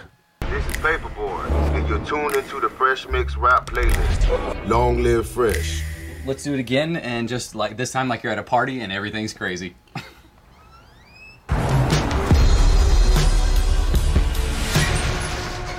Hey man, you gotta get up. What up? You, you staying? Damn, is you the landlord or something? You know, this is the Atlanta was the first time that some people had seen some of the some of the actors that are kind of getting big right now. Lakeith Stanfield blowing up, man. Uh, I'd seen Lakeith Stanfield before, but he was a character actor. That right here is where it was like, oh, this is Lakeith Stanfield. And who plays Paper Boi? Brent, uh, Brian Henry Tyree. Yeah, is that his Brian name? Brian Tyree Henry. And there we Yeah. go. Fucked it up. I'm dyslexic. That's not disrespect. I yeah, Brian Tyree Henry, man. That's uh, a lot of the, where a lot of people got to know him from. I know that that was he was in he was in a think it was a NBC show or something. I don't I don't watch a lot of network television, but I know that he was on a show before. But this is my first time really getting to know him here. I I love Atlanta, man. Uh, I'm glad to see that he's able to still uh, be able to work on that. But I know you bringing up the concern of you know what's going to happen when you know he goes full in on Amazon, and is, is that going to be the end of uh, of of Atlanta? Yeah, I mean, if it is, then that's fine, right? Four seasons, and, and and unlike a lot of shows, I think it's very interesting. Atlanta is not a yearly show; it never has been. It took two and a half years between the first and second season. We're three years now since the last season of Atlanta, and I'm I'm that person who's fine waiting a little bit longer to get really good quality. So if it's four seasons, you know, that's still going to be a significant portion of our lives, and like he should be able to move on to do whatever he wants. The truth is this: the guy has proven himself time and time again as an artist, not as just a writer or a rapper or a singer or anything. This m- most multi hyphenated motherfucker out there, I swear to God. So anything he wants to do, I think you should be given carte blanche to do. Um, uh, I'm just looking at like those last couple years when he, he was doing Lando and winning Emmys and also dropping the number one record in America. And it's just like Touring. the guy has a, a kind of cultural like uh, snowballing effect that we've then better than we've seen almost anyone else do in such a short period of time. Yeah, yeah. That motherfucker's a mutant in the best way possible, man. you know, some people usually have like a evil, uh, uh, like an evil Siamese twin or a third arm or some shit. No, he's just got. He's just Donald got, Glover's life is the plot of the Prestige at all Yeah, times. yeah. There's two of them. he just got way more talent than any than any other human being, and that's good for him, man. And like you said, you know, all all kind of good things got to end after a while, man. You know, people have to move on, and, it's, and that's for the best. This guy has so much talent that why should he be restrained to a show because we love it? I'm eager to see what he's going to do right with what he does. I, man. Well, I keep thinking about this too, just in comparisons to other overall deals, right? Because the the two biggest ones that have happened in recent memory was Shonda Rhimes got this huge deal with Netflix. I think it was 150 million dollars for an overall deal, and then Ryan Murphy, uh, American Horror Story, Glee, that guy, 300 million dollars to make shitty politician in Hollywood and whatever the fuck else he did on Netflix. Whatever. I'm salty, obviously. My point is this though. I think the big difference, and I think this is like what we're talking about, is again streaming wars right? People are just trying to acquire content and now they're mm-hmm. acquiring rosters of people. Donald glover is fucking great you know what i'm saying? And they didn't disclose how much money he made on that but i would bet you that he he probably made a little bit less money than they did and parlayed that into that support that little content creator thing that he has because like Netflix it looks like they're grabbing these people but Ryan Murphy has no sway at Netflix like Shonda Rhimes has no sway there she's Mm-hmm. a hired gun it seems like they went into the Donald Glover business and I think that's going to be the separating factor you know if more people see deals like that I think that they will leave a little bit money on the table in order to be more in control of their destiny and the kind of things that they get to promote Yeah. Yeah. No, I hear you, man. Well, congratulations to him, bitch.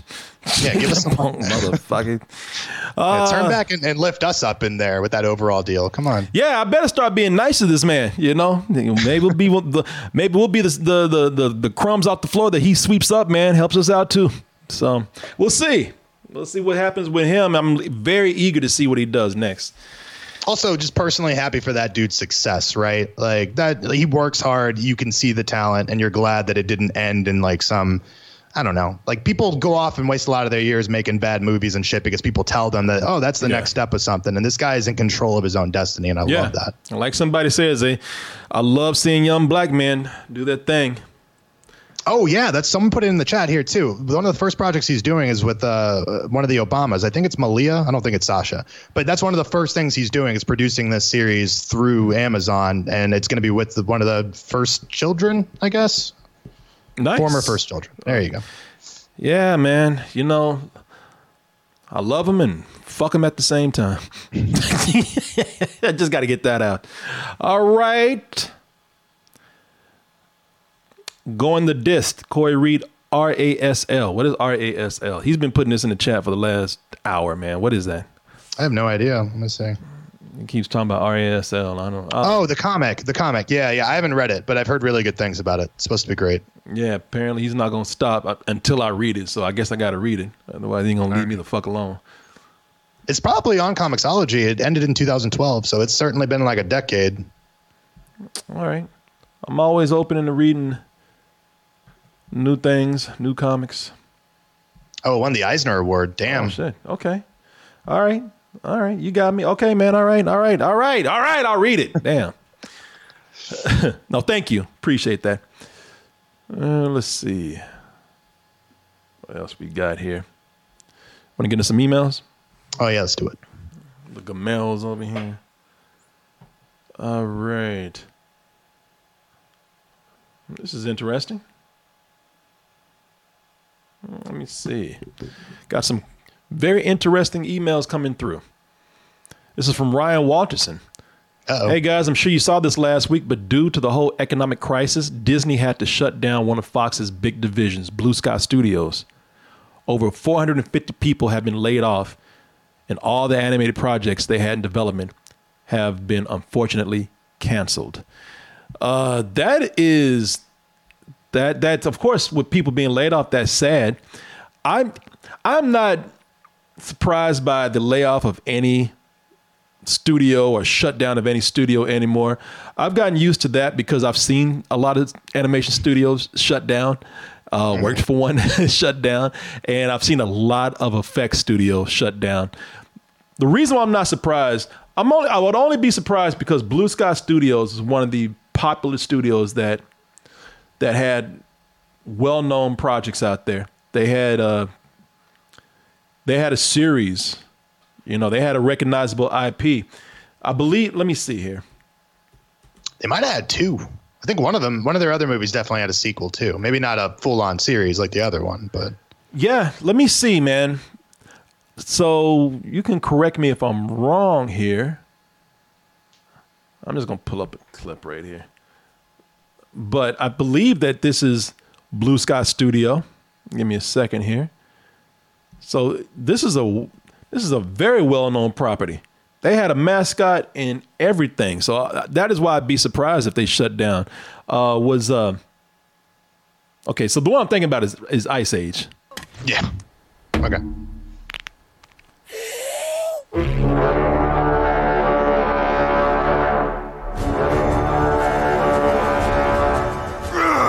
Grab your weapons, mates. yeah! Spoon, Flynn. Oh. So that was just a random clip right there with some random animals. Of, of course, Scrat. You want? I, I thought I thought at least that once you had a mascot, You're kind of good. Let me see here. Uh, yeah, there he is. That that that that cracked out squirrel that they had there, who was always chasing. Just a squirrel trying to get a nut for fucking five movies in there. So I thought once you had a mascot, you were good, man. They had Scrat. The it seemed like the movies were always making money. I don't know, maybe they were falling off near the end. But what else did they do, man? So they had Ice Age and what else? Well, I, I know the one I was talking about was the Rio movies, which are super forgettable, but there were two of them, so they at least got mm-hmm. a sequel. And then they made one that I really loved. They made that Charlie Brown 3D one a couple of years back, yeah. the Peanuts movie. I loved that one, but other than that, I'm not like super precious about any of their other stuff. Uh, Horton Hears a Who was the other one. Okay, that that that's right, man. They did do the. Uh, hold on, hold on. oh. Salud. Dios te bendiga. Oh, don't. Man, it's right there. Jeez, I had to sneeze. It was right there, man. I, I, I, put that Puerto Rican voodoo on you, man. you sure did, man. it was sorry. it was gonna be one of those good ones too. I like sneezing, man. I get tingles. It was like an orgasm for me, and that was a good one right there. And I almost it was almost like I was having sex with you. I was like, no, Christopher, I'm, I'm almost there. Don't look at me. Don't look at me. keep keep eye contact the whole time. uh, let me see. I they did Spies in Disguise. No, that's very forgettable right there. Mm-hmm. But they were a good animation studio when they had the right project. I I'm, I thank you for bringing that up, man. I forgot that they had done the the the Peanuts movie. This November, I'm going to change who I am and become a winner. Wow. Find the courage. If there's one person you want by your side at a moment like this, it's your loyal dog. You know, I, man, I really like the style they had there. I really like they would what they were doing with that. I think it was a great approach to the to the uh, the the style of the of the of the comic strip and of the animated shows. But man, running a, an animation studio, I don't know how it was for Blue Sky, but I can tell you what with a lot of studios, man, unless you just have a property that is really working for you, or you just you're just a mega studio like Disney and some of the big, you know, some of the big uh, legacy studios out there, you live project by project. Yeah. And the what, what and a lot of times these projects to get them in to beat somebody else, you got to underbid. Is and when you underbid, it gets harder to pay your staff, and that's what happened to the the the special effects studios. The special effects studios, they kept underbidding projects because there were so many studios out there and it just got to a point that a lot of them were making money and they were shutting down, man. And when they were, you know, in order to make money, people had to work crazy crunch time and oh, in uh, uh, you know, and, and over. Uh, they had to work overtime. It's the same way with game studios too. Some game studios, man, they they work, you know, they're just as good as their last project. So you know, it's sad. How much of it is? How much of it is that Disney already has a bunch of other animation companies, right? Like maybe they just wanted to clear way for for just Disney Animation and Pixar and stuff like that. You what do you so wait, say that again? Well, because Disney owned this, right? Unless I'm uh-huh. fucking this up, Disney had to close this. So I guess what I'm saying is how much of this is like a business decision? Because I'm looking at the grosses of these films. Spies in Disguise, that one took a little bit of a bath. It had a hundred million dollar budget and it only grossed 171, so probably didn't mm-hmm. profit much. Um, but I'm just wondering how much of it is like, hey, we are using resources for another animation studio when we already have Disney Animation and we already have Pixar. Like I'm just wondering yeah. if it was a business decision or if it was just a calculated kind of in the same way that they got rid of other studios when they did their last merger. That's right, because Blue Sky was under 20th Century Fox, right? Yeah. Oh yeah, Disney killed that shit. I'll tell you right now, they yeah they went in there and put a pillow over that studio's head, man. There, that's they didn't need that studio because they already have the animation animation division. It, I I I mean, look, I'm taking a guess. I don't know that for sure, but I'm gonna say yeah, they they didn't need that studio and they shut it down, uh, which is too bad because uh, I mean, I, the only thing that I hope is that you know when you have Disney studios they have their their look, they have their way of doing things. This was actually lending itself to putting uh, some different things out there, breaking it up yep. a little bit, and and I don't know if you're going to get that without a studio like Blue Sky. So yeah, it's, it's sad, but hey man, this is how this business goes. Uh, I don't like it, but what are you going to do? Uh, Stephen Smith, he says, I may die from anticipation for my DT merch order. He said, oh, people, Oh, you know what? That'd be a good time because that's scaring people away. Oh man, St- Steven, don't scare these people away. People, come back. You're not. You look. DT merch is not going to kill you. In fact, these fine quality products like the black shirt with the white logo, classic black tee with the white logo, that will bring you life. These wonderful designs that we have here, these colorful designs and logos, they will brighten your day to the point that they extend your life. We are literally extending your life. We, we sell masks right here. Corona mask with the logo on it. You know what? You don't. You should mass produce the one with your face on it and sell that, so everyone could be a little bit like Corey Goldman, just walking down the street making people vomit. and then we will never sell anything on that store again. Come to DT merch. nah, man. Uh, I, that's the, you know I, that's one thing. I'm, I'm, I'm, it saddens me to say I will never I will never sell my face on dtmerch.com. Never at all. Oh, people, there you go. A lot of fine quality things over there. So I'm glad you're excited, but don't die. At least not until you get your stuff and you can buy something else. Uh, Edgar Wright. There's some news about Edgar Wright, Mr. Yasman who always comes in. Ryan and Mr. Yasman, they always come in with the tids and the bits. Mr. Yasman says Edgar Wright making a new The Running Man film and Supergirl cast in the Flash film. Corey and Christian. Two new stories broke a few hours ago. Edgar Wright will direct the new adaptation of The Running Man. Why am I putting this on DT merch? I'm so used to switching when I'm talking. And apparently he's going to do it while wearing a shirt from dtmerch.com. um, no, people, Edgar Wright will direct the new adaptation of The Running Man, which will be a faithful adaptation of Stephen King's book and not the Arnold Schwarzenegger movie. X Men producer Simon Kinberg will produce the film, and Wright will co write the script with Scott Pilgrim writer Michael Bacall. I've never read the, the, the Running Man from Stephen King, but I remember that movie. That movie's cheesy as fuck, man. I mean, it got Schwarzenegger in it, but it was man as a, as a as a staple of the '80s. It was still a it was still a fun movie. A lot of people forget that Stephen King because because Arnold Schwarzenegger's in it, and Stephen King just has a tendency to just not talk about things that are not faithful adaptations of his stories. Uh, I don't know how he feels about this though, but I don't want to see how you feel about it. But the Running Man, the Running Man, I remember I was like, man, this is stupid, but I really like this movie. In the year 2017, an innocent man accused of a crime has a choice. Hard You notice these movies, they always give Schwarzenegger a job that they make sure builds his muscles. Like, you know, like that manual Conan, labor is what made a, such a giant man. Yeah, yeah exactly. Apparently, that's how he got strong. Like he just he just carried around beams all day. Hard time or prime time. Sensational. Perfect contestant. I want him. He must pay or play the running man. On your mark. I'll be back. Okay, maybe it's not all that good. you know, it's, I did say it was cheesy, but I really like this movie, man. No!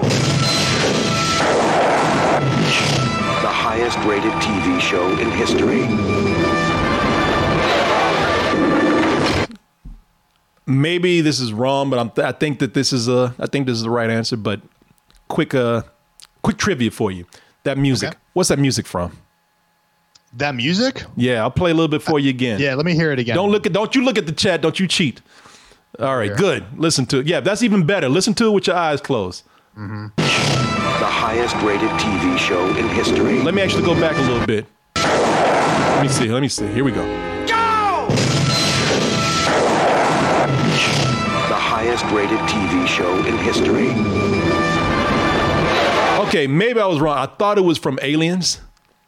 Yeah, I, I, okay, I see what you're saying. I really highly doubt it though, because I just watched Aliens and my ears would have perked up immediately if it was actually from. Okay, Aliens. so maybe it's not. Maybe it's not, man. Uh, but yeah, uh, what, what do you think about this movie? The the '87 version. Yeah. uh, dude, it's weird because I feel like that was that that period of time, right? Where like, so I wasn't born yet, so I had to play catch up on a lot of Arnold Schwarzenegger movies, and I feel like that got lost in the sauce with like Total Recall and all that shit. So I can't even definitively say if I remember watching this. Seeing this, it seems like familiar to me, but I have no emotional attachment to it. I did read the book years ago um, because it's a Richard Bachman Stephen King thing. It's when he was writing under a pen name, mm-hmm. and it's pretty cool. Like I could see it being really good, and I really love Edgar Wright as a director. So like I'm I'm on board with it, but I can't definitively shit on that movie or love it, sadly.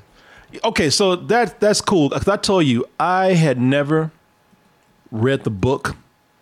So how is this? Is, is this is this a part of an anthology? You know, one of his many anthologies, or is this a, a standalone book? Uh, I think it's published with a couple other books, or I might have read it in the omnibus because they ended up releasing all of them together. Um, but it's its own story. It's not. I don't believe it's tied into any larger universe. I just think it was published with a couple other stories with it.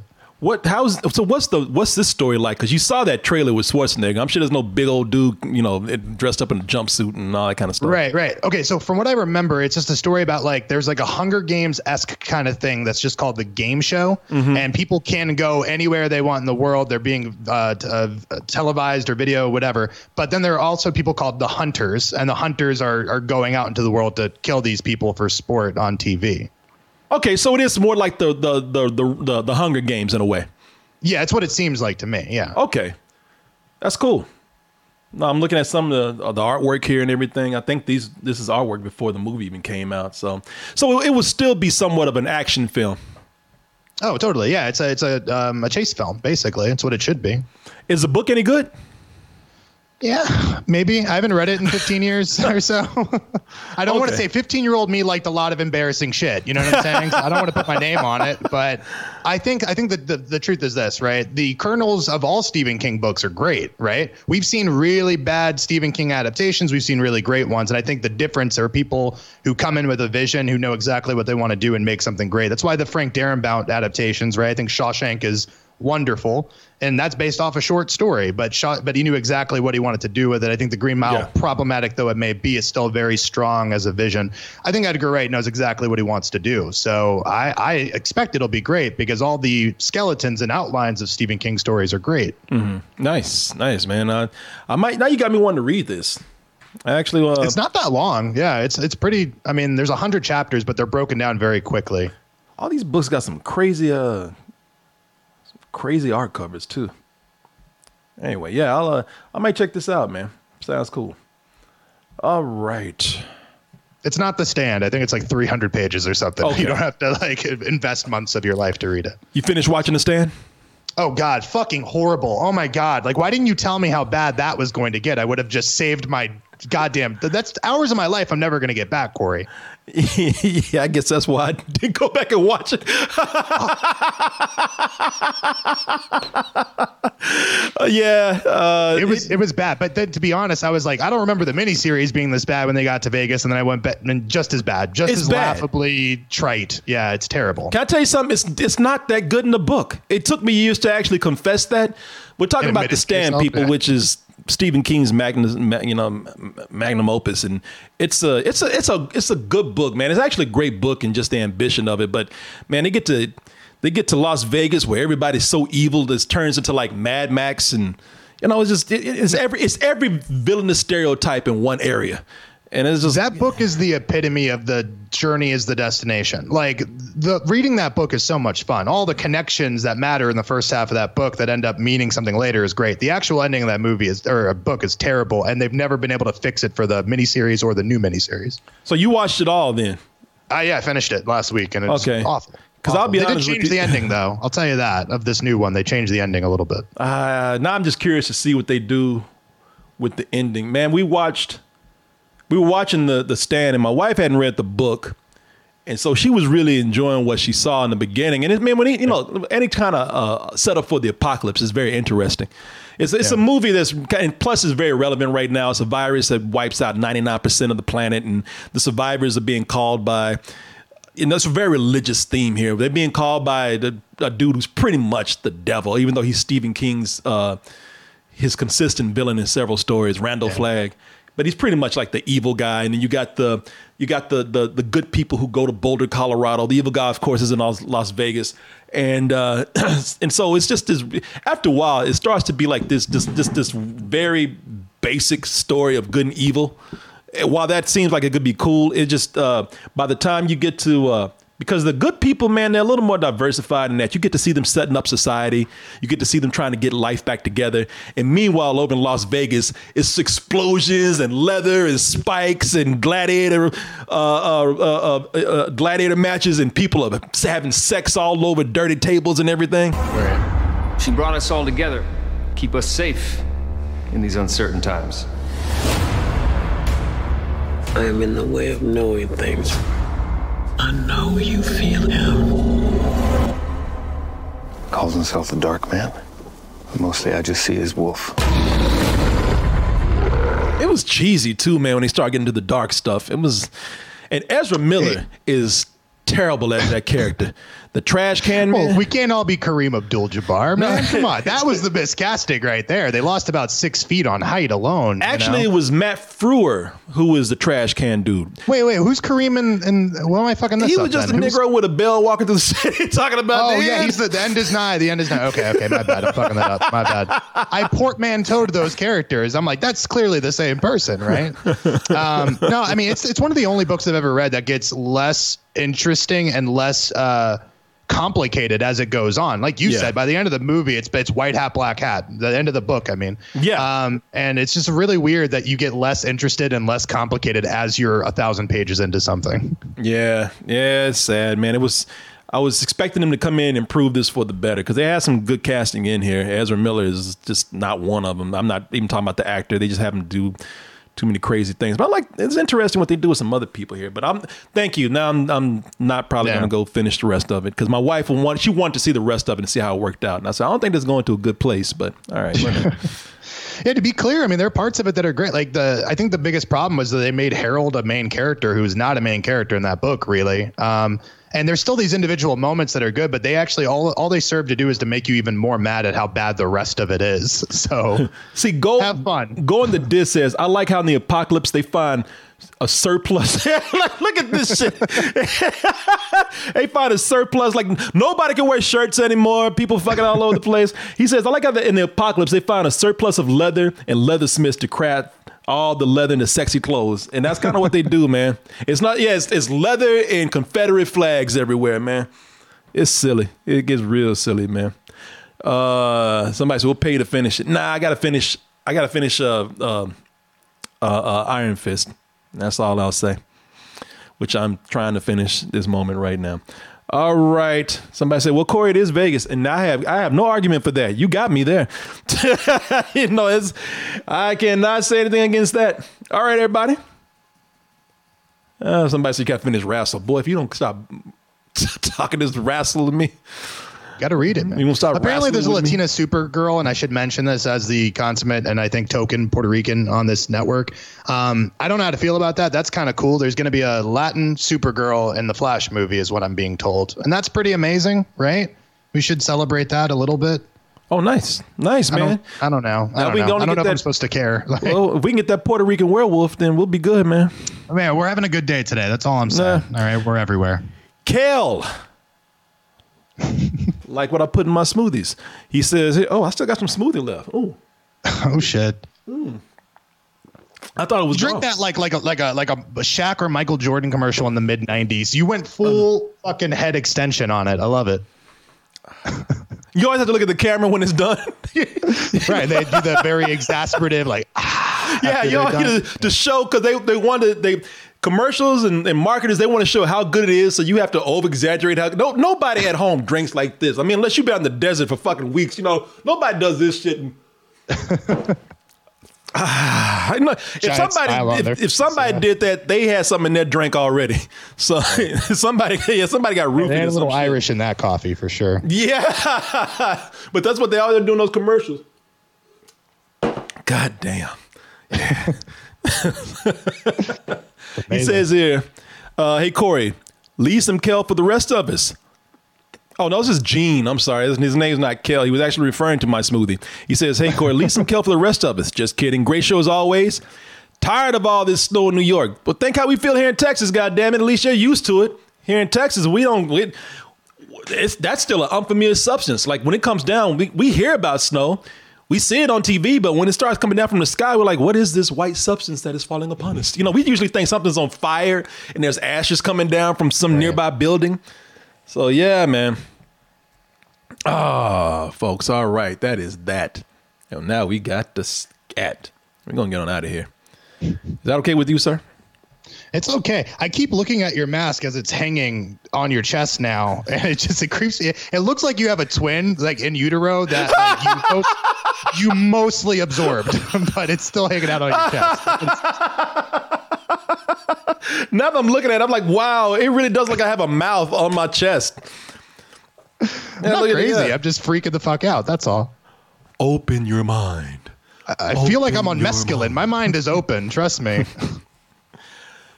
Don't be afraid. Don't do this to me. Don't do this to me. I'm gonna have fucking nightmares for weeks. All right, y'all. We are out of here. Thank you so much. Uh, see if I can call my insurance agency before they close at five. I got like eight minutes. Uh oh, get it yeah. there. So I'm gonna see if I can do this. Uh, so folks, I'm gonna out of here now. Christian, thank you. Thank you, man. It was a blast. I'll see you next week. Yes, sir. And thank all you guys in the chat. The OG chat over here. Night of the Werpoodle. So there's a book See, already. I, It's I got God universe damn it. questions, man. I'm sorry. Where is the whatever? We'll talk about this off. God damn it. Taking everything. Look at that. oh, oh, damn it. great. There's Thank you. Whatever Afro Wolf. There is an are. Afro Wolf. God damn, but no, it's, oh, fuck. All right, I should have known. I'm too late. All right. Thank you, Alex Z. Pegasus. Tiger, goddamn. G. No Mama Mamini. Loyal Knight. 300. I am loyal to you, sir. Love the show today, Angry Asian said. Thank you. We love you. We L O V E U. Uh, t- uh, the Miss V. Christian Monster. Is that you? That's me. I'm Okay. saying hi to people. Well, he loves you. I do. I love you. He loves us. Christian Monster loves us, man. I love myself. I think you have to love yourself before you can love anyone else. Yatsuba Fan Fan says, I'll see y'all Sunday. Love y'all. Love you too. Love you girls. I love those girls, man. Uh Victor Necrofunk. I think he hangs out with Afro Wolf. He says, Great show, guys. Thank you. Jackpot the Don says, True. And so many others. Blue Guard 42. So many others here. Thank you guys. Thank you. We'll see you on the next one. And oh yeah, Sunday. Don't forget. I mean, not Sunday. Tomorrow. Tomorrow. Don't forget the guest house viewing party, February twentieth. That's tomorrow, eight p.m. Central Standard Time. See you over there, you walls. Uh, before then though, I just like for you to do one thing, and that's kcoolmanz at gmail.com. That's K-C-O-O-L-M-A-N-Z at gmail.com. You email us with any kind of questions, comments, compliments, insults, input, and our advice. Hit us up on them social medias out there, Instagram, Twitter, and Facebook. Copy all the information down, memorize it, love it, and use it. And if I'm too busy talking to you lovely folks out there at your kind messages and your emails, Christian Torres. Find me over on Instagram, Christian.monster, Facebook, Christian Leon Torres. Uh, Want to know all of you, blah, blah, blah, blah. Uh, Corey's dancing. He's got a second mouth. I'm freaked out. Come find me, and I'll see you next week. Also, folks, uh, if you plan on coming to Austin, Texas, wait until it's safe. Big Ronnie's, she's not out there ice skating anymore. She's off these streets, and you ain't sliding into somebody's house. kcoolmanz at gmail.com. Let us know if you're moving here, just passing through. We'd love to hang out with you. All right, everybody, that is it. Good night, good morning, good afternoon, good evening. Whenever you listen to or watching this, goodbye, and stay toasted.